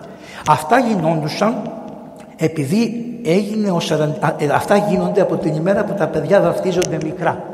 Εμείς όμως στην αρχαία εκκλησία δεν βαφτίζαμε μόνο μικρά, βαφτίζαμε και μεγάλα. Εμείς στην Αφρική λοιπόν έχουμε και μεγάλους. Στους μεγάλους τι κάνουμε; Εγγραφή στα κατηχούμενα. Το λέει, ιστοποιείς ευχή, ιστοποιείς κατηχούμενον. Πρέπει λοιπόν να κάνουμε τον κατηχούμενο. Ακούστε η παλιά εκκλησία πώς έκανε τον κατηχούμενο. Πρώτον έπρεπε να τον φέρει στην εκκλησία κάποιος. Δηλαδή ο Γιώργος να πει στον ιερέα, όχι στον επίσκοπο κατευθείαν, στον ιερέα να πει έχω έναν για κατήχηση. Ο, επί, ο ιερεύς το έλεγε στον επίσκοπο. Ο επίσκοπος έλεγε πώς το λένε Κωνσταντίν, πώς το λένε Γιώργο Τάδε, ωραία. Ο επίσκοπος ρώταγε τους γειτόνους του αν αξίζει να γραφτεί στα κατηχούμενα. Σεβασμιότατε, πήγαινε ο επίσκοπος στους ειδωλολάτρες, στους Εβραίους, σε όλους και λέει αυτός ο άνθρωπος στη μέχρι τώρα σχέση του με σας είναι άνθρωπος είναι ένας κλέφταρος, ένας λοποδιτάκος, ένας αυτός και θέλει να βαφτιστεί για να εισέλθει στα αξιώματα επειδή όποιος βαφτιζόταν επί Μεγάλου Κωνσταντίνου μπορεί να είχε μια καλή τύχη και να γινόταν στα Υπουργεία της εποχής εκείνης γραμματεύς και να χρησιμοποιούσε το ψεύτικο βάπτισμα για να μπει στην, στην πολιτική. Και όταν ο επίσκοπος έκρινε ότι είναι έλεγε στον παπά φέρτε τον να ανοίξουμε τη δέλτο να τον γράψουμε. Και τον έγραφε με το χέρι του ο επίσκοπος τον κατηχούμενο ότι είναι κατηχούμενος. Τον έγραφε ο επίσκοπος. Τον παρέδιδε για να γίνει η κατήχηση στους κατηχητές. Ποιοι ήσαν οι κατηχητές; Όλη η εκκλησία ήταν κατηχητές. Όλη η εκκλησία. Εμείς στην Αφρική όλοι. Είναι κάποιοι άντρες και κάποιες γυναίκες που κατηχούν. Εμείς κατηχούμε όλο. Πόσο διάστημα περίπου ήταν. Ένα με δύο χρόνια. Εάν δεν ήταν κατάλληλος για την κατοίκηση από αυτά που είχε μάθει ο επίσκοπος, του λέγε έλα εδώ, πήγαινε γίνε κατάλληλος και έλα. Πήγαινε γίνε κατάλληλος και έλα. Και αν τον γράφανε στα κατηχούμενα δεν τον βαφτίζανε την πρώτη χρονιά εάν δεν διερευνούσανε. Είναι καλός άνθρωπος, πήγε στους οίκους πόνου, πήγε στα γυροκομεία, πήγε στο ορφανοτροφία, έκανε κάτι, διακόνησε αδελφούς, είδε, έκανε τα του Χριστού. Ιδάλλως Κύριε δεν θα σε κάνω, θα σε κάνω την άλλη χρονιά. Τι βλέπετε, στην Εκκλησία υπάρχει μια τάξη και μια αυστηρότητα η οποία εμείς σιγά σιγά σιγά σιγά ληστρήσαμε. Εάν τα εφαρμόζαμε μια χαρά, θα ήταν μια χαρά. Αλλά εμείς λίγο αλλάξαμε, ανεχτήκαμε πολλά. Καταλάβατε; Πάμε τώρα ότι τελείωσαν όλα αυτά. Πότε αρχίζανε οι κατηχήσεις των πότε, ξέρετε, μετά την Πεντηκοστή.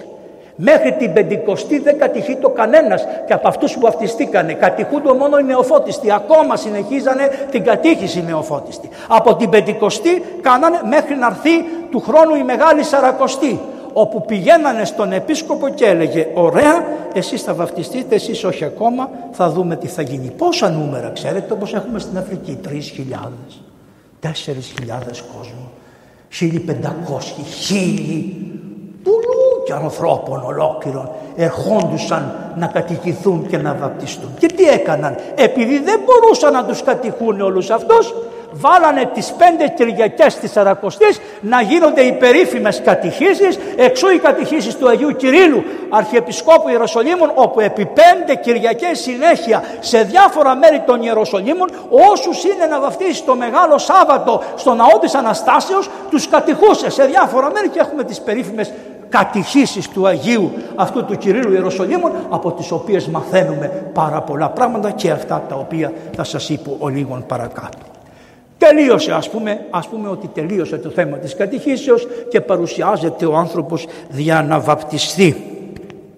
Πότε βαπτιζόντουσαν; Δεν βαπτίζονταν κάθε μέρα και κάθε Κυριακή και κάθε όποτε θέλετε εσείς όπως δεν βαπτίζουμε και εμείς στην Αφρική. Όχι μάτια.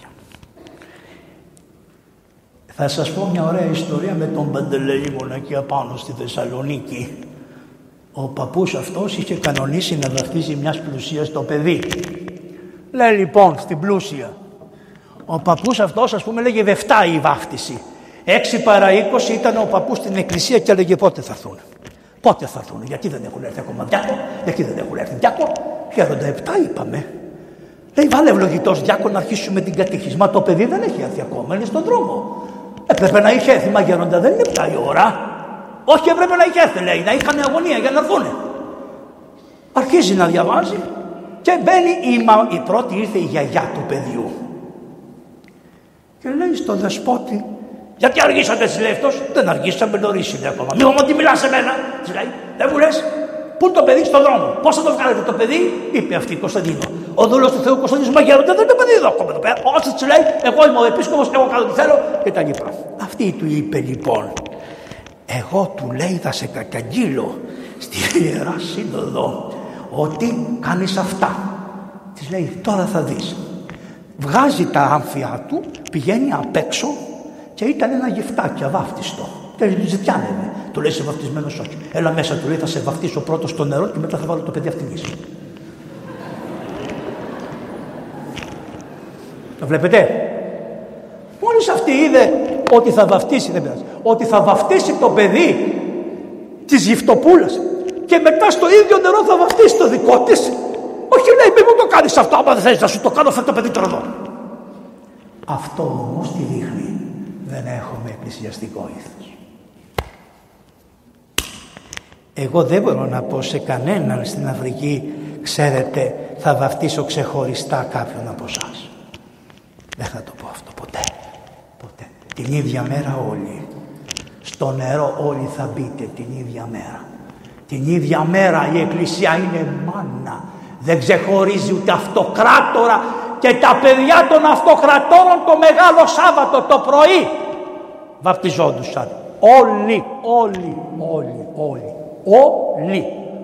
Το χάσαμε. Τι κάναμε, τη βάπτισή μου, το γάμο μου, την κηδεία μου. Δεν υπάρχει στην εκκλησία η βάπτισή μου, ο γάμος μου, η κηδεία μου. Υπάρχει η βάπτισή μας, ο γάμος μας, η κηδεία μας. Είναι της εκκλησίας, είναι του συνόλου. Όλοι μαζί είμαστε ένα, ένα είμαστε. Και αυτό που θα σας πω στο τέλος θα μείνετε έκθαμβοι να δείτε τι ήταν αυτή η βασιλική ρίζα από τον οποία γεννιέται και γεννήθηκε η Αγία μας Ορθοδοξία. Λοιπόν, φέρουν το παιδί ή τον μεγάλο. Τι είναι η ανάδοχη τώρα; Δεν πειράζει τα νερά. Είναι ωραία. Αφού λέμε για βάφτιση, καλό είναι το νερό που χύθηκε. Λοιπόν, τι είναι τώρα, τι είναι τώρα; Η ανάδοχη. Τι σημαίνει ανάδοχο. Ανάδοχος σημαίνει τον άνθρωπο που θα σε υποδεχτεί όταν σε βγάλουν από την κολυμπήθρα. Αυτό όμως προϋποθέτει ότι δεν μπορείς να βγεις από την κολυμπήθρα. Ήταν λοιπόν για τους αρρώστους, τους αναπήρους και για τα παιδιά ο ανάδοχος. Δεν ήταν άλλοι ανάδοχοι, όλη η εκκλησία ήταν ανάδοχοι.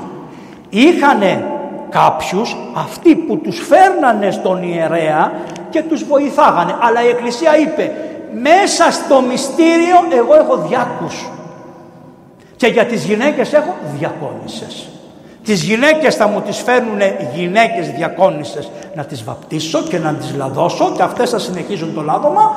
Το, τους δε άντρες θα μου τους φέρουν, θα μου τους φέρουν οι διάκοι οι οποίοι μετά θα συνεχίσουν την περιποίηση των ανθρώπων μέχρι να τους ξαναετοιμάσουν, να τους φέρουν να τους κάνουν το χρήσμα. Οι ανάδοχοι λοιπόν πρέπει να ήσαν ορθόδοξοι. Όλοι, όλοι, όλοι βαπτισμένοι, ορθόδοξοι. Αν δεν ήσαν ορθόδοξοι δεν μπορούσαν να ήσαν. Υπάρχουν δύο ανάδοχοι όμως που δεν τα ξέρετε αυτά. Είναι ο ανάδοχος στη βάπτιση και είναι ο ανάδοχος της τριχοκουρίας. Στη βάπτιση έπρεπε να ήταν ορθόδοξος, υποχρεωτικός. Επειδή όμως οι καημένοι βασιλιάδες θέλανε να κάνουν εμπλοκές με αρχόντους από τη Δύση ή από εδώ ή από εκεί που δεν ήσαν και πολλοί χριστιανοί και μπορεί να είχαν πολύ κουφράγγικο κτλ. Τι είχε βρει η Εκκλησία ότι η τριχοκουρία η οποία γινόταν 8 μέρες μετά το βάπτισμα θα βάλουμε αναδόχους που παρίστανται διάφοροι αξιωματικοί και τα λοιπά στους αυτοκράτορες κυρίως οι οποίοι αυτοκράτορες όμως, προσέξτε τώρα οι αυτοκράτορες αυτοί και οι φίλοι τους μπορεί να μην είναι ορθόδοξοι αλλά δεν είναι τίποτα η τριχοκουρία δεν έχει καμία σημασία. Δηλαδή το μυστήριο έχει τελειώσει πιστεύω δεν υπάρχει, θεία λειτουργία δεν υπάρχει έχουν κοινωνήσει τα παιδιά είναι κάτι σαν ένα εξωτερικό γεγονός και αφού δεν έχει θέμα πίστεως θα παρίστανται να είναι εκεί στην τριχοκουρία των παιδιών και των αρχών. Τίποτα άλλο. Το άλλο ήταν υποχρεωτικός να ήταν ορθόδοξοι και γι' αυτό όταν παρουσιάζονται εκεί έχει ένα ερωταπόκριμα. Τι θέλετε; Και αν δεν είναι όλοι αυτοί οι εκατοντάδες άνθρωποι που είναι νέοι και που είναι και μιλάνε ξέρω εγώ και τα λοιπά αλλά αν είναι βάρβαρος φέρνει μεταφραστή και έχει ανάδοχο που να ξέρει τη βαρβαρική γλώσσα. Και τον ρωτάω ο επίσκοπος τι θέλει διότι όλα αυτά γίνονται παρουσία του επισκόπου πότε παρακαλώ την ώρα της αλεκτροφωνίας την ώρα που ο κόκορας κάνει και κηρύκου το πρώτο την ώρα που πρόδωσε ο Πέτρος για να μην ξεχάσεις ποτέ το βάπτισμά σου το βάπτισμα γινόταν την ώρα της αλεκτροφωνίας το πρωί στις 4.30 το πρωί αρχίζει η βάφτιση που στην Αγία Σοφιά, στην Κωνσταντινούπολη. Πότε, το Μεγάλο Σάββατο το πρωί. Την παραμονή τι είχε γίνει; Όλες τις ημέρες τις προηγούμενες από το, Λαζα, από το βάδι του Λαζάρου, των Βαΐων και τα λοιπά, τι γινόταν, οι εξορκισμοί. Και τότε τι έλεγαν οι πνευματικοί; Δηλαδή τους εξορκισμούς δεν τους κάνανε μία φορά, επτά, οχτώ φορές περνάγανε τους εξορκισμούς και είχαν εξορκισμούς 10 με μία, μία με τρεις. Μία, καταλάβατε, είχε πολλούς στην Κωνσταντινούπολη και στα Ιεροσόλυμα. Γιατί σας τα λέω αυτό, για να δείτε την αγωνία της Εκκλησίας, να βγάλει το διάολο από την καρδιά των ανθρώπων και να χώσει μέσα το Χριστό και το Άγιο Πνεύμα. Διότι αν δεν το κάνεις αυτό, τα 7 χαρίσματα του Αγίου Πνεύματος που σου τα δίνει και τα αφήνεις ανενέργητα, δεν θα τα έχεις ποτέ και δεν συνταφιέσαι με τον Χριστό, δεν συναναστένεσαι με τον Χριστό, δεν είσαι του Χριστού. Είναι το βασικό και κύριο που μπορεί. Έλεγε η Εκκλησία τι λογής είναι οι γονείς όταν φέρναν τα παιδιά, όχι. Έψαξα όλα τα βιβλία της Εκκλησίας, τα έψαξα με τα μεγάλης προσοχής, δεν τους ενδιαφέρει. Γι' αυτό και οι γονείς δεν ερχόντουσαν ποτέ στις βαπτίσεις. Δεν ήσαν, ήσαν στο σπίτι τους. Τους τα πήγαινε η Εκκλησία τα παιδιά στο σπίτι βαπτισμένα. Δεν το έψαχνε η Εκκλησία. Δεν τους ενδιαφέρε. Γιατί την Εκκλησία την ενδιαφέρε. Τι είναι ο νουνός. Ο νουνός είναι ο εγγυητής, ο καλυτάτας, ο καλός πατέρας. Ο πατέρας έδωσε το ζήν. Το εύζην το δίνει η Εκκλησία και το αιώνιο ζήν το δίνει ο Χριστός και η Εκκλησία το δίνει βοηθούμενη από τον ανάδοχο που πρέπει να είναι ορθόδοξος. Δεν με ενδιαφέρει το ζήν, με ενδιαφέρει εδώ και τον Αλέξανδρο. Δεν τον ενδιαφέρει το ζήν, τον ενδιαφέρει το ευζήν. Το εύζην τον ενδιαφέρει. Ξέρω ότι είναι λίγο δύσκολα αυτά τα θέματα, αλλά είναι πάρα πολύ ωραία, διότι επιτέλους πρέπει να γνωρίζουμε τα πράγματα. Και μόνο ένας Άγιος είπε, αν κανένας πατέρας λέει έρχεται και σας πει ότι ξέρεις, βάφτισέ μου το παιδί ρε παπά, εγώ είμαι αμαρτωλός λέει και φοβάμαι να μην πεθάνει το παιδί και πάει στην κόλαση το παιδί και του λέει ο παπάς, ένας πρωτόπαπας στην Κωνσταντινή στη Θεσσαλονίκη επιγρηγορίου του Παλάμα, του λέει, καλά του λέει, εσύ δεν φοβάσαι να πας στην κόλαση, φοβάσαι να πάει το παιδί στην κόλαση. Πήγαινε, του λέει, ρε, μετανοά και έλα να σου βαφτίσω και σένα και να σου δώσω σε ένα το χάρι και να σου δώσω και στο παιδί. Μόνο σε ένα βιβλίο το διάβασα, πουθενά αλλού. Πουθενά αλλού δεν γίνεται μνήα καθόλου, μα καθόλου, μα καθόλου. Τι στο καλό είναι η γονισία. Η Εκκλησία λέει, εγώ δεν θέλω κανένα πάντα άνθρωπον ερχόμενον εις στον κόσμο. Θα τον ευλογήσω, θα τον φωτίσω. φώτισε όλο μου το σκότος. Πώς θα τον αφήσω τον άνθρωπο αφώτιστο. Γι' αυτό πώς το λέτε, πώς θα λέτε φώτα. Γι' αυτό πώς τα λέμε λαμπρή. Λαμπρή. Γιατί τα λέγανε λαμπρή. Επειδή από πού έμεινε και έχετε τα κεριά της Αναστάσεως; Από το βάπτισμα το Μεγάλο Σάββατο το πρωί. Από εκεί το έχετε. Και τα φώτα από πού τα έχετε; Από το, από το βάπτισμα των φώτων που εγένετο παντού και ανάβαλε λαμπάδες όλοι και ο λαός και τα παιδιά και οι βαπτιζόμενοι και όλοι και έχετε τη λέξη φώτα. Έτσι λοιπόν μπαίνει τώρα και αρχίζει η κατήχηση, οι περίφημες κατηχήσεις. Αυτές μετά είναι οι εξορκισμοί όπως σας είπα και επειδή πολλοί άνθρωποι πειράζονται από τα δαιμόνια και κάνουν και πάρα πολλές αμαρτίες, πάνε και μπλέκονται με ρίγκα, ρούγκα, ντούγκα, ε, αυτά, αυτά τα λωτό και τα αξιολωτά και τα λοιπά και χάνουν την χάρη του Αγίου Πνεύματος και δαιμονίζονται και αυτοί και δημιουργούν προβλήματα στα παιδιά τους και δεν ξέρω εγώ τι. Η Εκκλησία λοιπόν έχει τους εξορκισμούς, αλλά επειδή δεν είναι όλοι κατάλληλοι να διαβάζουν εξορκισμούς, τι είπε, όποιου πάνε και κάνουν βαπτίσεις και γίνονται εξορκισμοί να πάει αυτός που έχει πειραξία από το δαιμόνιο να καθίσει σε μια γωνία και την ώρα που ο παπάς διαβάζει τους εξορκισμού στο παιδί να γιάζεται και αυτό και να απαντάει και να σώζεται. Μην το κάνετε για να το κάνετε την εκκλησία. Όλη η εκκλησία να κάθεται σε μια γωνιά, το έχει μέσα εδώ τις εντολές, πώς πρέπει να γίνεται. Άρα λοιπόν, κανείς που νομίζει αυτό, μην πάτε και γίνετε στους παπάδες κολιτσίδα, διάβασε μου εξορκισμό και διάβασε μου εξορκισμό. Πήγαινε και κάτσε εκεί και έτσι κάνανε και στους ανθρώπους που είχαν πραγματικά πνεύμα δαιμονιού, τους στέλνανε την ώρα των εξορκισμών που γίνεται πριν τη βάπτιση κτλ. Α το τελειώσουμε. Πάμε παρακάτω στα γρήγορα. Τι ρωτάει τώρα εδώ πέρα; Το νουνό. Τι το λέει το νουνό; Κάποιος πρέπει να απαντήσει στο νουνό. Λοιπόν, έχει ένα πολύ ωραίο. Τι λέει; Πρώτα λέει, εξέλασον από αυτού παν πονηρών και ακάθαρτον πνεύμα και κρυμμένων και εφολεύων αυτού την καρδία. Και εμφυσά, το φυσάει, το σταυρώνει, το, το στόμα, το μέτωπον και το στήθος. Και μήπως δεν καταλαβαίνεις ποιο είναι το πνεύμα το πονηρό που έχει στην καρδιά. Αυτή είναι από τις πιο ιερές στιγμές της βαπτίσεως μαζί με το βάπτισμα. Λέει προ πνεύμα πλάνης. Η πλάνη. Και στην πλάνη. Πλάνη είναι να βλέπεις τον κόσμο με μάτια που δεν λένε την αλήθεια. Αυτή είναι η πλάνη. Αυτό που σου κάνει η τηλεόραση, η ζωή, η κοροϊδία, η υποκρισία, η φαρισαϊσμός, όλο αυτό είναι πλάνη. Και όλα τα άλλα που νομίζεις εσύ ότι βλέπεις φώτα, ότι βλέπεις το Θεό, ότι ψεύτω Θεός, ότι είμαι καλά, είμαι καλά, αυτό είναι πλάνη, πλανώντες και πλανόμενοι. Λέει, πνεύμα πλάνης, πνεύμα πονηρίας του διαβόλου. Γιατί το λένε πονηρό, γιατί κοπιάζει ο καημένος ο διάβολος. Πόνος, κόπος, κόπος, πνεύμα πονηρίας. Πνεύμα ειδωλολατρίας και τότε θα λέγανε ότι είναι για τους ειδωλολάτρες. Συγγνώμη να το πει όταν γιατί το βλέπω να το ξαναχίσω. Ευλογείτε σε βασμιότητα την ευχή σας. Τελειώνουμε σε λίγο, θα τα πω όλα γρήγορα. Αυτά είναι μέσα στις κατηχήσεις του Αγίου Κυρίλου. Και έχει για το βάπτισμα. Γιατί τι λέμε; Πιστεύω, ομολογώ, προσδοκώ. Πιστεύω. Και είναι το πιστεύω. Ομολογώ. Ένα. Και, και προσδοκώ. Τα έχουν στις κατηχήσεις. Γι' αυτό είναι μια ωραία περίοδος να, να κατηχιώσαστε γι' αυτά. Τι λέει λοιπόν; Πνεύμα ειδωλολατρίας. Τι ειδωλολατρία. Τα πάντα είναι ειδωλολατρία. Όταν αγαπάς το παιδί σου παραπάνω από το Θεό, είναι ειδωλολατρία. Εδώ να μην αγαπάς τον εαυτό σου παραπάνω από το Θεό. Δεν λέει να τον αγαπάς. Δεν λέει, προσέξτε, προσέξτε. Δεν λέει να μην το αγαπάς. Να μην το αγαπάς παραπάνω. Δεν λέει να μην το αγαπάς. Να το αγαπάς. Μην βάζεις είδωλο και κυρίως τον εαυτό σου αυτοείδωλο εγενόμενο. Όλη αυτή η προσπάθεια τι είναι; Να σπάσει η έννοια του αυτοειδόλου που έχουμε, να σπάσει αυτό το πράγμα και να φτάσουμε στην εορτή της Αναστάσεως μέσα από το Σταυρό του Χριστού, την ταφή του Χριστού, την Αγία Ανάσταση του Χριστού και να είμαστε χαρούμενοι ότι λίγο λίγο ακουμπήσαμε αυτό το φως που μας έχει δοθεί με τη βάπτιση και που ενεργείται μέσα μας κράζουν πολλές φορές όταν είμαστε σε εγκεφαλικό ή όταν είμαστε στις διεντατικές βλέπουν τους ανθρώπους να έχουν ένα χαροποιό, μια χαροποιό όψη. Γιατί, διότι ο βαπτισμένος μέσα στην ψυχή του επειδή φράζουν οι αισθήσεις, η μόνη αίσθηση που μένει είναι ο του νόος της καρδίας και η καρδιά δεν ξέρει τίποτα άλλο, η βαπτισμένη από το να λέει, να κράζει, αβά ο πατήρ Ίσως είναι ο πιο προσευχόμενος άνθρωπος.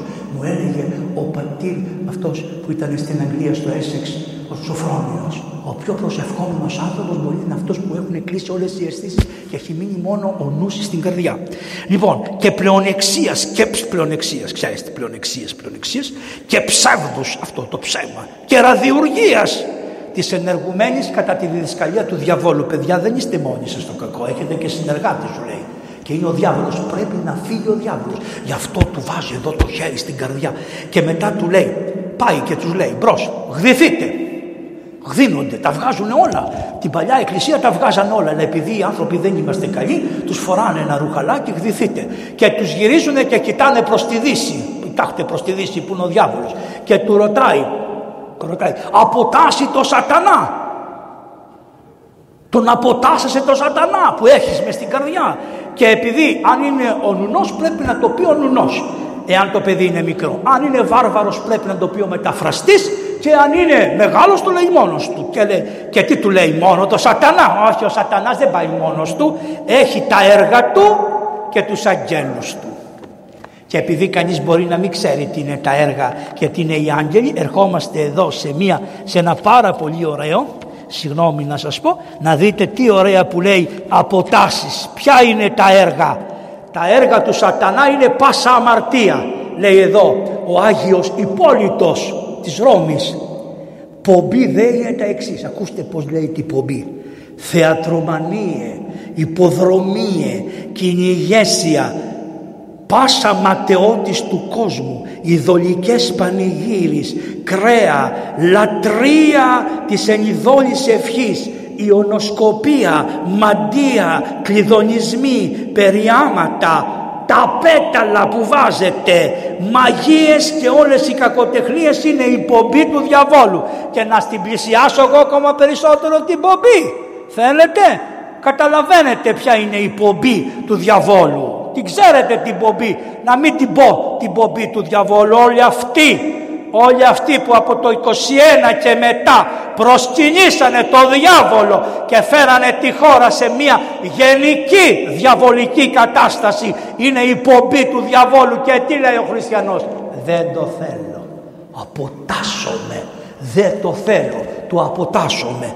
Πόσες φορές το ρωτάνε; Μία, όχι, μήπως έκαμες λάθος, το ξαναρωτάει δύο φορές και μετά τρίτη φορά αποτάσσεσαι και λέει ναι αποτάσσομαι. Αυτό είναι για το παιδί, για τον βαφτιζόμενο. Όμως έχει γούστο ο νουνός να μην έχει βαπτιστεί και του λέει απετάξω το σατανά. Εσύ ο ίδιος ο νουνός, ο ανάδοχος έχεις απετάξει το σατανά και λέει ου απεταξάμι από καιρό τον έχω αποτάξω το σατανά. Μετά το ξαναρωτάει. Απετάξω τον σατανά; Ναι, έχω βαφτιστεί. Τον απετάσω. Από... Ναι, είμαι, τον απετάσω. Δεν τον θέλω. Και του λέει και ο παπάς. Εμφύσισον και έφτισον. Και φτίστον. Πώς έκανε. Εμείς στο Καμερού το κάνουμε ακόμα μέχρι σήμερα. Σηκώνεις τα χέρια έτσι όταν λες αποτάσσομαι. Στη Δύση και λες αποτάσσομαι. Με πράξεις το κάνεις. Γιατί; Λένε οι πατέρες μερικοί που βαφτιζόντουσαν ψέματα είχαν από εδώ κάτω μαγικά. Και τα είχαν κρυμμένα δεσπότη μου. Και η εκκλησία το πήρε χαμπάρι και είπε σηκώστε τα χέρια ψηλά να δούμε και από εδώ κάτω τι έχετε και γι' αυτό τους το κάνει αυτό. Αποτάσσασε το σατανά αποτάσσομαι το κάμανε έτσι. Και αφού λέει τον εμφύσισον και έμπτυσον αυτόν φύσηξέ τον και φτίστον αλλά το φύσιμα κάνετε όχι μάτια μου έτσι. Και φου, και φου, και πού, και πού, και πού. Αυτά γίνονται όλα στη Δύση. Είναι δύσκολο. Όταν έχεις 300 να βαφτίσεις το Μεγάλο Σάββατο, σε βασμιότητα, αρχίζουμε το πρωί και δεν τελειώνει με τίποτα. Όσο να κάνουν όλοι αυτό το πράγμα. Και μετά να τους πάρεις, να τους γυρίσεις στην Ανατολή και να λες, τον πας στο Χριστό ρε. Συντάσσεσαι με τον Χριστό. Πας με τον Χριστό. Και να λέει αυτός συντάσσομαι. Πας με τον Χριστό.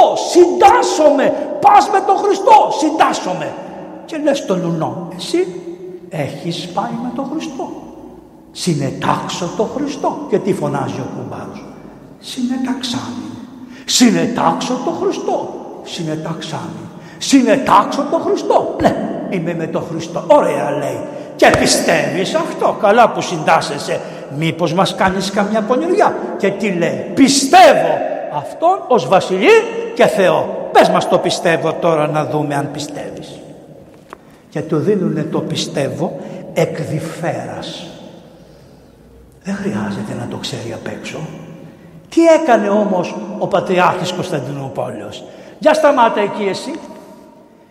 Τι καταλαβαίνεις από αυτό το άρθρο; Τους εξέταζε σεβασμιότατε. Τόσες ώρες από το πρωί μέχρι τις 12 που ερχόταν ο αυτοκράτορας και, γιατί ο αυτοκράτορας πήγαινε στις βαπτίσεις της Κωνσταντινούπολεως. Ήταν εκεί στο φώτισμα και θα σας πω τι έπαθε ο Ιστινιανός και τι έκανε στην εκκλησία.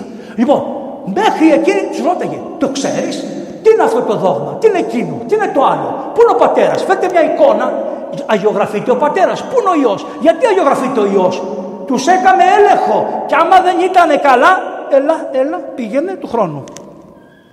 Αυτή είναι η Εκκλησία. Αυτή ήταν η Εκκλησία. Χαλάσατε μετά από το 1200-1300 πήρε, μας πήρε η μπάλα, μας ήρθε αυτό από εκεί.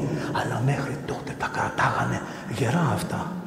Και αφού έλεγε αυτό, του έλεγε το πιστεύω. Πόσες φορές το έλεγε το πιστεύω. Τρεις. Ποιος το λέει τώρα το πιστεύω τρεις φορές εκεί. Αυτά σας, μόνο αυτά μας. Μία φορά και μπουρου μπουρου. Και έτσι, εμείς θέμε. Εμείς θέμε. Έλεγε το πιστεύω μία φορά για το παιδί. Μετά έλεγε το πιστεύω ο νουνός για τον εαυτό του, ότι πιστεύει και ο νουνός. Και μετά το έλεγε την τρίτη φορά ο παπάς. Γιατί, για να δείξει και ο παπάς ότι είναι ορθόδοξος. Μα δεν το ξέρω, το ξέρω, δεν το ξέρω, εγώ θέλω να μου το ομολογήσεις πάτερ, ότι κι εσύ είσαι. Γι' αυτό το λέγανε τρεις φορές το πιστεύω. Μία ο νουνός για το παιδί, μία ο νουνός για τον εαυτό του και μία η εκκλησία, ο παπάς για όλη την εκκλησία. Και ότι ο λαός που μπαίνεις μέσα είναι ορθόδοξος και έχει αυτό το πιστεύω. Και αφού το κάμανε και αυτό και αφού του βγάζαν τα παπούτσια και τα λοιπά δεν μπορώ τώρα να σας τα αναλύσω παρακάτω μετά λοιπόν αφού πληρώσει το σύμβολο τον ξαναρωτάει τον νουνό Μήπως εσύ μας έχεις ξεφύγει και είσαι από καμιά βασιλική οικογένεια και δεν έχεις βαφτιστεί ορθόδοξα και επειδή είσαι με σχέση με το βασιλέα σε βάλανε κουμπάρο από δίπλα μήπως, μήπως, μήπως συνετάξω τον Χριστό. Συνετάξω τον Χριστό και λέει συνεταξάμε. Συνετάξω τον Χριστό. Συνεταξάμε. Συνετάξω τον Χριστό. Σε... Προσκυνείς. Προσκυνώ αυτό ξανά και τα λοιπά. Και λέει ευλογητός ο Θεός. Ο πάντας ανθρώπους θέλουν να σωθήνε. Δόξα ο Θεός. Και μπαίνουν μέσα. Τους κρατάει ο Πατριάρχης από το χέρι και τους βάζει πού; Εκεί που θα γδυθούν. Εκεί που θα γδυθούν. Ο Πατριάρχης αλλάζει τη στολή με τα λευκά τα πάντα. Μέχρι, είναι πολύ ωραίο, φοράγανε λευκές κάλτσες στον Πατριάρχη. Εκεί μπροστά στο λαό σεβασμιότατε. Τον φωνάζ και τον παίρνανε από εκεί που ήταν και τον πηγαίνανε απέναντι από την Αγία Σοφιά άμα πάτε σώζεται ακόμα το βρήκανε είναι το βαπτιστήριο και κάθιτο εκεί και εκεί άρχισε την ακολουθία της αναστάσιμης λειτουργίας το πρωί την πρωινή λειτουργία αυτή που κάνετε του Εσπερινού Γι' αυτό έχει τόσα πολλά αναγνώσματα και έχει τον Κύριο νυμνείται και τα λοιπά για να μπορέσει να τελειώσει το βάπτισμα την ίδια ώρα ο Πατριάρχης το οποίο έκανε στο φωτάναμα της Αγίας Σοφίας. Φορώντας κατάλευκα και έρχονται αυτοί για να βαπτιστούν αλλά προτού να βαπτιστούν όπως ξέρετε γίνεται ο αφορκισμός του ελέους φέρνουν, όχι, το πρώτο πράγμα που λέγεται είναι αυτή η μεγάλη ευχή που λέει «Μέγας Κύριε και θαυμαστά τα έργα σου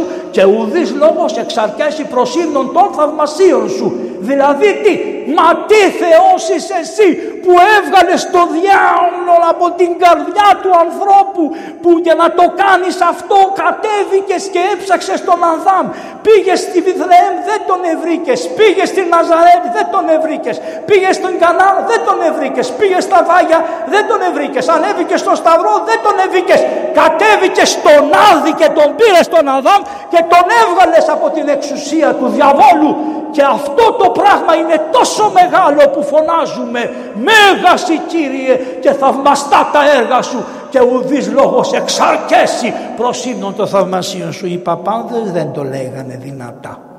Το λέγανε Μέγας Κύριε και θαυμαστά τα έργα σου Και μπαίνει ο Ιουστινιανός που έκτισε την Αγία Σοφιά και ακούει τους παπάδες να το ψελίζουνε.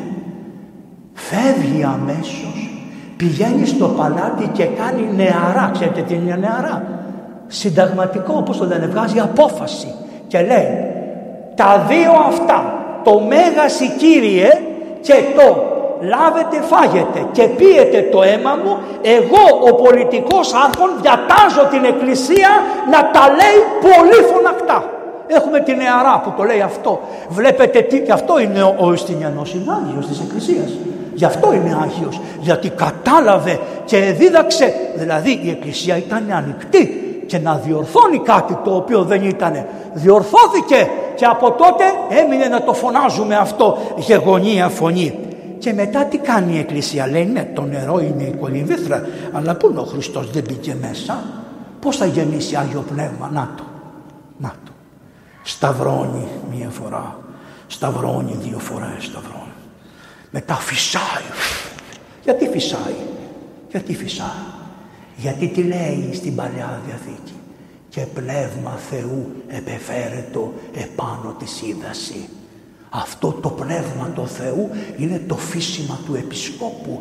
Αυτό το φύσιμα που έδωσε και εμένα το άνθρωπος εις πνοή ζώσα είναι το Άγιο Πνεύμα. Είναι αυτό το Άγιο Πνεύμα που ήρθε ως υπεριστερά πάνω από τον Ιορδάνη. Είναι το Άγιο Πνεύμα που ήρθε ως φωτιά και, αυτό μπαίνει μέσα σε όλη την Αγία Κολυβήθρα. Και όλη η Αγία Κολυβήθρα γίνεται, τι γίνεται, τι γίνεται. Μετέχει το κτιστό των αχτίσεων ενεργειών. Αυτό είναι η σωτηρία. Οι άκτισες ενέργειες εκχέονται. Δεν είναι η ουσία του Θεού, αλλά είναι η άκτη. Είναι το ίδιο του Παλαμά, η ίδια θεολογία. Αυτή η κολυμβήθα, αν είχες ματιά πραγματικά πνευματικά, θα έλεγες Θεέ μου, εδώ είναι ο Θεός πάλι η κολυμβήθρα. Και φέρνουν το χριστιανό και πρέπει τώρα να τον αλείψουμε με λάδι. Και έρχεται αυτό το περίφημο λάδι εφορκιστικό λέγεται γιατί; Διότι κάνουμε τρία πράγματα. Όπως είναι το λάδι έτσι που μας φαίνεται που μερικοί φέρνουν αυτά τα βρωμολάδια να φαίνεται λάδι καλό στις βαφτίσεις των παιδιών σας γιατί στο Θεό να φαίνεται το καλύτερο. Κάνει μία, δύο, τρεις φορές.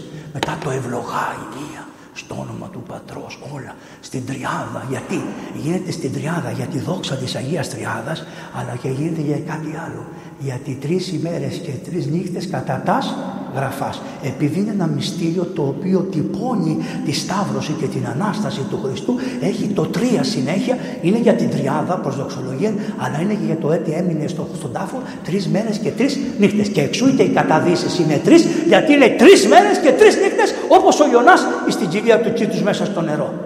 Το νερό τώρα, έτσι, το νερό είναι το βασικό το νερό. Θα μου πεις δεν μπορούμε να το βαφτίσουμε άλλο, άμα είναι έκτακτο μπορούμε να το βαφτίσουμε όπου να είναι. Αλλά το νερό, το νερό είναι γιατί; Νερό ήταν που περάσανε από την Ερυθρά θάλασσα. Νερό ήταν που περάσανε από τον Ιορδάνη. Η νεφέλη ήταν που τους σκέπαζε. Ο Χριστός μπήκε μέσα στον Ιορδάνη και ανέβη ευθύς από το νερό. Μπήκε μέσα και βγήκε αμέσως δεν κάθισε με τα γονατάκια, μπήκε, γι' αυτό οι πατέρες στο, στο μοναστήρι σας εκεί έχουν μια πολύ ωραία γεωγραφία απάνω στο βατοπέδι που είναι ο Χριστός μέχρι εδώ, λιγάκι αυτό, ο οποίο είναι μέχρι εδώ. Πηγαίνετε στη μονή Δαφνίου, ο Χριστός είναι ο λόγυμνο. Γιατί ο λόγυμνοι βαπτιζόντουσαν, μην το βλέπεις που δεν το σηκώνετε. Έτσι βαπτιζόντουσαν οι παλιοί.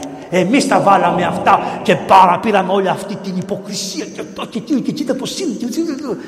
Και εμείς στην Αφρική πολλές φορές όταν μπαίνουν μέσα στο νερό τους πέφτουν όλα. Τι θα πούμε. Σιγά τους ανθρώπους γιατί έχουν και αυτό το ρουχαλάκι που έχετε εσείς. Ούτε αυτό δεν έχουν. Γιατί όταν θα βγουν από την κολυμπίδα θα φορέσουν αυτά που φορούν τα παιδιά σας. Τίποτα δεν έχουν. Ένα χιτόνα όπως βάζανε και στους παλιούς. Και αφού το έρθουν αυτοί και ευλογήσουμε το έλεος που τι σημαίνει το έλεος από πού βγαίνει είναι από αυτό που ήρθε ο Νόε ξέρετε γιατί έγινε καταλλαγή και ειρήνευσε ο Θεός και ήρθε το πατήρ το πατήρ εδέχθη το πνεύμα ο Χριστός αρκώθηκε το πνεύμα του Άγιο διαμεσητείας του Ιού ήρθε εις τον κόσμο και τα λοιπά ευλογούμε το λάδι αυτό γίνεται λάδι σωτηρίας επορκιστικό δεν πατιέται δεν πετιέται δεν τρώγεται τίποτα. Τι γίνεται; Αυτό που θα σας πω μετά που δεν το κάνουμε ποτέ το παίρνει το λάδι και ραλίφι. Ο επίσκοπος τι έκανε, έβαζε το πρώτο εδώ, τα υπόλοιπα οι παπάδες. Φεύγανε γρήγορα και πήγαιναν στους παπάδες. Και τους αλήφανε οι παπάδες παντού, από πάνω μέχρι κάτω. Αυτό σήμερα που κάνουν ο νός τα έκαναν οι εντεταλμένοι ιερείς. Και αφού τους λαδώνανε όλους, όλους, όλους, όλους, όλους, όλους, όλους, μετά με τη σειρά ερχόντουσαν για να μπουν μέσα στην κολυμβήθρα. Μπαίνανε μέσα στην κολυμβήθρα. Βαπτίζεται ο δούλος του Θεού, πώς το λένε, Κωνσταντίνος. Κωνσταντίνος. Τον κρατούσαν οι διάκοι. Είχε βάλει ο, ο, ο, ο Πατριάρχης το χέρι του στο κεφάλι και βυθιζόταν στο νερό μέχρι που να μπει το χέρι του Πατριάρχη στο νερό. Κάτω μέσα εκεί και τον κρατούσε μέχρι να αισθανθεί ότι πεθαίνει. Διότι είναι εις τύπον. Και μετά τσαπ τον ευγάζανε. Του έλεγε πιστεύεις, πιστεύω, τι πιστεύεις; Και έλεγε το πιστεύω μέχρι εκεί που αρχίζει το πιστεύω και εις ένα το Χριστό μας. Και εις έναν Κύριον Ιησού Χριστόν. Πρώτη φορά. Τη δεύτερη τον ξαναβάφτιζε και του έλεγε που έβγαινε Πιστεύεις; Και έλεγε πιστεύω. Τι πιστεύεις, Πιστεύω και εις ένα κύριο Ιησού Χριστόν τον Υιόν του Θεού, τον μονογεννήτων εκ του Πατρός γεννηθέντα προπάνω των αιώνων. Φως εκ φωτός, Θεών αντιθενών, εκ Θεού γεννηθέντα, που πείθεται κλπ. Ωραία. Το ξανακάνει την τρίτη φορά. Του λέγε Πιστεύεις; Και λέει Πιστεύω. Σε τι πιστεύεις, Και εις το πνεύμα του Άγιον, το κύριο των ζωοποιών του εκ του Πατρός, βγες έξω. Και έβγαινε έξω, έμπαινε μέσα κοράκι και έβγαινε ο διάβολος από την καρδιά και είχε μπει το φως του Χριστού. Είχε στρογγυλοκαθίσει ο Χριστός. Και μόλις έβγαινε έξω τον περιμένανε τα ρούχα του. Τα ρούχα. Ποιο ήταν το ρούχο; Το σεντόνι που λέγεται σαβανό. Διότι αφού πέθανες, που θα σε τυλίξουν σε ένα άσπρο σεντόνι από λινό που είναι σάβανο. Το τυλίγανε σε άσπρο σεντόνι. Άμα τώρα δεν υπάρχει το παιδί είναι μικρό, το βάζουμε στο νουνό. Του κρεμάμε του νουνού και ειδική ευχή. Μην βλέπετε, δεν τη λέμε τώρα. Και του βάζουμε το σάβανο και κρατάει το παιδί. Και άμα δεις, του δίνουμε μία χοπ και το κρατάει το παιδί, σαν πεθαμένο είναι. Σαν πεθαμένο είναι το παιδί, σάβανο στο σάβανο μέσα. Το σκεπάζουμε, το τυλίγουμε, το κλαίνουμε, αυτόν το σαβανάκι. Αφού είναι με το σάβανο που σημαίνει το Χριστού τη Μεγάλη Παρασκευή που τον κατεβάσανε το Σταυρό και το βάλανε στον τάφο με αυτό το σεντόνι που ήταν σάβανο και αυτό, γιατί ήταν ημέρα Σάββατο και το Σάββατο σημαίνει αυτό. Και πίσω ποιο πάει στα Ιεροσόλυμα και προσκυνάει την τάφο του Χριστού, αγοράζει ένα τέτοιο σάβανο και κυδεύεται με αυτό το σάβανο όπως το λάδι που, που σε λαδώσανε. Το λάδι που σε λαδώσανε οι παλιοί δεν το πετάγανε. Το δίνανε στη μάνα του παιδιού και δεν φύλαξε το. Και όταν, το, όταν πεθάνεις, δώσε το παιδί σου. Και όταν το παιδί σου πεθάνει, θα πεις στον παπά αυτόν το λάδι που με βαφτίσανε, ρίξε το απάνω στο καντήρι την ημέρα που ρίχνετε και λέτε ραντίζουμε, ισόβο και καθαριστήσουμε. Οι παλιοί ήταν το επορτιστικό έλαιο που ρίχνατε όταν σας βαφτίζανε. Το φυλάγανε. Τι σημαίνει αυτό, ότι το παιδί από την ημέρα που έχει βαφτιστεί είναι για τον παράδεισο και πάντα ετοιμάζεται μπορεί να βγει, να φύγει, 100 χρονών να φύγει και φυλάει το λάδι της βαφτίσεως, διότι η μέρα της γεννήσεως της πραγματικής ενός παιδιού είναι η μέρα της βαφτισήσεω, δεν είναι η μέρα που γεννήθηκε στην καταφύση ζωή. Τέτοιες απόψεις, τέτοια πράγματα είχε η Εκκλησία. Τώρα ούτε ξέρουμε τι γίνονται. Τα πετάμε, τα πατάμε, δεν προσέχουμε. Έχουμε πολλά θέματα. Εμείς εμείς Πάμε παρακάτω. Αφού βγει τώρα το παιδί και τον ντύσουν και του βάλουν αυτό, μετά αυτό δεν φτάνει, είναι ανενέργητο. Δεν ενεργοποιείται, το βάπτισμα δεν φτάνει. Βάπτισματα είναι, αυτό είναι βάπτισμα βέβαια που έχει Χριστό, έχει μέσα Χριστό. Αλλά πάει στον παράδεισο, πάει. Αλλά δεν ενεργοποιεί τα χαρίσματα του Αγίου Πνεύματος. Τι χρειάζεται, ο επίσκοπος. Με τι ρούχα δίνεται ο επίσκοπος, ξέρετε τον αριθμό, 7. Με τι ρούχα δίνεται ο παπάς, 5. Με τι ρούχα δίνεται ο διάκος, 3. Ο επίσκοπος έχει τέλεια την ιεροσύνη. Γι' αυτό τα άμφια του είναι 7. Άμα τα μετρήσετε του επισκόπου τα άμφια, τα φελόνια και τα λοιπά και αυτό και το υπογράμμα είναι 7. Του παπά είναι 5. Δηλαδή, γιατί έχει όλη τη χάρη του Αγίου Πνεύματος. Τι έκανε ο Πατριάρχης. Καθόταν σε μια καρέκλα και φέρνανε όλους μπροστά. Τους έχριε με το Άγιο Μύρο που είχε φτιάξει ο ίδιος ο Πατριάρχης. Είναι μεγάλη σημασία το Άγιο Μύρο. Το Άγιο Μύρο φτιαχνόταν από τα 7 τουλάχιστον ε, πώς θα ε, μυρωδικά, τα οποία λέει μέσα η Παλαιά Διαθήκη πώς έφτιαξε το Μύρο Μωυσής. Πρώτα παίρνουμε αυτά και μετά βάζουμε και άλλα πολλά, δεν ξέρω πώς φτάσαν όπως έφτιαξε πέρσι ο Οικουμενικός Πατριάρχης το Μύρο. Αυτό το Μύρο για να δείξει την ενότητα της Εκκλησίας το στέλνει ο Οικουμενικός Πατριάρχης όπου έχει η Εκκλησία ενότητα και όλες οι θυγατέρες Εκκλησίες αν θέλουν να είναι θυγατέρες και να τιμούν αυτό που τους έδωσε ο Πατριάρχης πάνε και φυλάνε το χέρι του Πατριάρχη και παίρνουν το Μύρο και το φέρνουν στην Ελλάδα, στην Κύπρο, δεν ξέρω πού αλλού τώρα και τα λοιπά και πηγαίνει και έχουν αυτό το Μύρο το οποίο αγιάστηκε από τον Πατριάρχη Κωνσταντινούπολο με όλους τους αρχιερείς και με τη Σύνοδο. Αυτό είναι. Για να δείξουμε την ενότητα της Εκκλησίας. Έχει τα χαρίσματα του Αγίου Πνεύματος. Ναι, αλλά δεν έφτανε όμως. Αφού τελειώνανε το χρήσμα, καθότανε και πέρναγαν στον επίσκοπο και τους έβαζε τα χέρια έτσι στο κεφάλι. και μετά πηγαίνανε και καθόντουσαν στη σειρά και περιμένανε να τελειώσουν όλοι αυτό για να μπουν μέσα στην εκκλησία να αρχίσει η Θεία Λειτουργία γιατί όλοι μπαίνανε μέσα στην εκκλησία να κοινωνήσουν το τέλος της βαπτίσεως είναι να κοινωνήσουν όλοι και οι ανάδοχοι και ο λαός και ο επίσκοπος αφού λειτουργήσει και τώρα μπαίνανε στη λειτουργία φοράγανε τι ρούχα τα ενφώτια τι ήτανε αυτός, αυτό το πρώτο που σας είπα που φώναζε ο επίσκοπος χιτό να μην παράσχου φωτεινών ο αναβαλόμενος φως όσιμο αντίον. Φως. Τι έλεγε ο άλλος. Φώτισόν μου το σκότος. Σου εφώτισα φωτιστήκατε τα σύμπαντα, δεύτε Χριστοφόροι λαοί, σας έχω βάλει το Χριστό στην καρδιά, γίνατε Χριστοφόροι, Βούλγαροι, Ρουμάνοι, Σέρβοι, Ρώσοι, από τη μάνα την Κωνσταντινούπολη γεννηθήκατε και γίνατε Χριστοφόροι λαοί. Δεν πειράζει, πάτε το δικό σας δρόμο, αλλά είστε Χριστοφόροι λαοί που το πήρατε από τη μάνα σας και να σεβόσαστε. Έτσι εμείς τα κάνουμε στην Αφρική.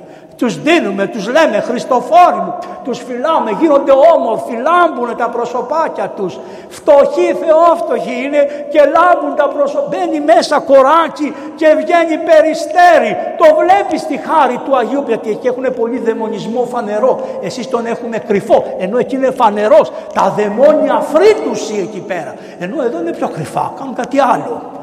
Προχωράμε παρακάτω και αφού τα πάρει τους παίρνει όλους μετά και παίρνουν λαμπάδες και τις ανάβουν και τι λέει ούτω λαμψάτο το φως ημών έμπροσθεν των ανθρώπων όπως είδωση τα καλά ημών έργα και δοξάσωση τον πατέρα ημών τον εν της ουρανής και μπαίνει μέσα ο Πατριάρχης αφού αλλάζει τη στολή και φοράει τα πιο λαμπρά άμφια που υπάρχουν. Λαμπρά άμφια. Και έρχεται και ο αυτοκράτορας και εισοδεύουν από εκεί που είναι το πλάι και μπαίνανε μέσα από αυτή την πόρτα τα, που είναι, την πάτε και τη βλέπετε που έχει, τον, που έχει τον Κωνσταντίνο που προσφέρει και μπαίνανε από τις βασιλικές πύλες. Ποτέ άλλοτε δεν μπαίνανε λαϊκοί από τις βασιλικές πύλες την ημέρα της βαπτίσεως. Και μπαίνανε όλοι και στο μέσον του ναού γονάτιζε ο Πατριάρχης και διάβαζε προσευχή και έλεγε «Σε ευχαριστώ Θεέ μου που έκανες τέτοια καρποφορία που γέμισες στον κόσμο χριστιανούς και γονατιστός από τον Πολυέλαιο μέχρι την Αγία Τράπεζα ερχόταν γονατιστός για να ευχαριστήσει το Θεό και ο αυτοκράτορα από δίπλα με όλους τους βαπτιζομένους μαζί. Ποιοι ψέλνανε ξέρετε; Απαγορευόταν να ψάλουν οι δομέστιχοι και οι ψάλτες της Κωνσταντινούπολης. Το λέει καθαρά το βιβλίο οι ορφανοί της πόλεως.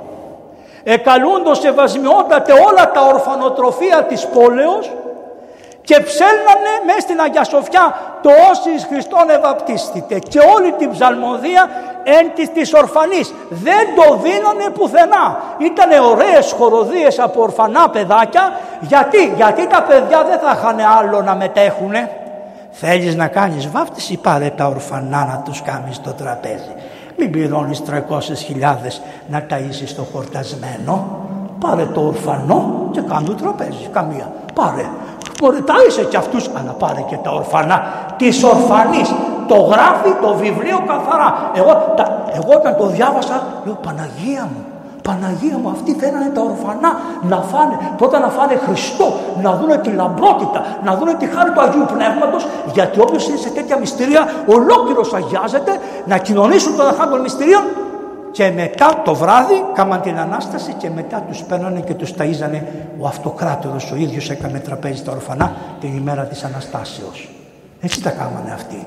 Λοιπόν, αφού τελειώνει και αυτό, μπαίνουν μέσα στην εκκλησία γονατιστοί όλοι και τι κάνουνε; Όλοι στο ιερό μπρος μέσα, όλοι, όλοι, όλοι, όλοι. Μα είμαι γυναίκα, δεν με ενδιαφέρει, μπες μέσα. Τώρα είσαι Αγία. Τώρα είσαι Άγιος. Σε πέντε λεπτά δεν ξέρω τι θα κάνεις, αλλά τώρα είσαι Άγιος. Εισέφετε όλοι στο ιερό. Και εισήρχονται όλοι στο ιερό. Όλοι οι βαπτισμένοι εισήρχονται στο ιερό. Όλοι, όλοι. Συλλειτουργούσανε, κατ' ουσίαν δεν συλλειτουργείς, παρίσταντο στον Πατριαρχική Θεία Λειτουργία, πια ο δε, ο δε Πατριάρχης με τα δικαιρωτρίκερα ευλογούσε και έπαιρνε όλος ο κόσμος λαμπάδες φως όπως παίρνετε το βράδυ της Αναστάσεως. Έτσι γινόταν εκεί. Εκεί γινόταν όταν ήταν τα φώτα. Και μετά τι κάνανε; Την ώρα που βγαίνανε τα Άγια πήγαινε μπροστά πηγαίναν μπροστά οι διάκοι, οι ιερείς, προσέξτε, ο αυτοκράτορας από πίσω και όλοι οι βαπτισμένοι οψικεύουν. Τι σημαίνει; Περνάγανε πώς πάει ο διάκος ευασμιόδοτε που φοράει τη μαντήλα στο κεφάλι και ερχότανε και αυτοί και μπαίνανε μέσα και μετά στεκόντουσαν μπροστά εδώ δεν βρίσκονται μέσα στη Θεία Ευχαριστία την ώρα που γινότανε και τι κάνανε; Είναι πάρα πολύ σημαντικό αυτό λέγανε το Πάτερ ημών όταν ερχόταν η ώρα του Πάτερ ημών τα ορφανά της πόλεως και οι νεοφώτιστοι λέγανε το Πάτερ ημών μετά όταν τελείωναν όλα θα μου πεις παπά μου πότε γινόταν η απόλουση την 8η ημέρα γινόταν η απόλουση. Οχτώ μέρες το παιδί μένει όπως είναι. Δεν μπλένεται τίποτα, δεν παθαίνουν τίποτα, μη στεναχωριέστε. Με τα εμφώτια μένανε. Όπως ο Μέγας Κωνσταντίνος που έμεινε ακόμα περισσότερες μέρες. Λοιπόν, με τα εμφώτια ρούχα μένανε. Όταν τους βάζανε το κουκούλι στο κεφάλι και το αποκουκουλώνανε την 8η μέρα, τι λέγανε; Λέγανε ο αδερφός ημών Κωνσταντίνος ενδύεται χιτών αγαλιάσεως εις το όνομα του Πατρός και του Δόγη Πνεύματος. Είπαμε υπέρ αυτό το Κύριε Ελέησον. Ο αδερφός ημών Κωνσταντίνος ενδύεται τον τίμιο και ζωοποιών σταυρών. Είπαμε υπέρ αυτό το Κύριο Ελέησον. Γιατί ήταν ένδυμος σταυρός. Ναι, ήταν ένδυμο, δεν ήταν σταυρός ξεκινός. Τι κάνανε. Βλέπετε τα παπαδάκια που έχουν, φοράνε αυτά και είναι ο σταυρός προς τα πίσω. Κάμανε το σταυρό μπροστά, εν την καρδία. Κάνα, καταλάβατε το χ, τι κάνανε, το περνάγανε εδώ, το κάμανε έτσι, το δένανε από πίσω και έτσι ήσαν οι βαπτισμένοι. Ο σταυρός, αυτό το χ και ο σταυρός γινόταν στην καρδία. Τελειώνανε, πλένανε το παιδί την 8η ημέρα. Ερχόντουσαν αυτοί οι παρακούμπαροι που δεν είχαν καμία δουλειά, αυτοί να είναι μέσα στην εκκλησία, αλλά ερχόντουσαν. Δεν γινόταν τίποτα τιμητικό, αφού κοινωνούσαν, τους πλένανε το πρόσωπο στα σημεία που είχε μυρωθεί, αλλά δεν φεύγει ποτέ το βάπτισμα. Απλώς το στίγμα έφυγε, δεν έφυγε το βάπτισμα, ούτε το μύρο γιατί μπήκε στην καρδιά και μετά φεύγανε. Πού πηγαίνανε, στα σπίτια τους. Ποιος τους πήγαινε, ο παπάς. Τι ψένανε στον δρόμο. Τα ορφανά της πόλεως επί μία ημέρα ολόκληρη τους πηγαίνανε στα σπίτια τους και ψένανε το όσοι Χριστόν ευαπτίστηκε. Και όλα αυτοί που υποδεχόντουσαν τα ορφανά οι γονείς ερώταγαν πώς εκλήθη το παιδί μου, δεν ξέραν ούτε το όνομα.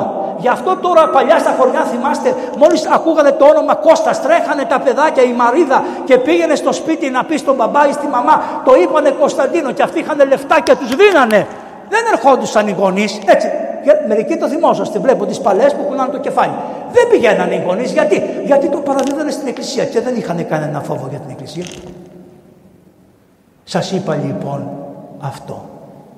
Καταλαβαίνετε, είστε έξυπνοι άνθρωποι, καταλάβατε τι προσπάθεια κάνει η Εκκλησία να βγάλει το διάβολο από την καρδιά και εμείς επειδή το βάπτισμα το λερώνουμε έχουμε τη μετάνοια σε αυτή την περίοδο, την περίοδο της Μεγάλης Σαρακοστής.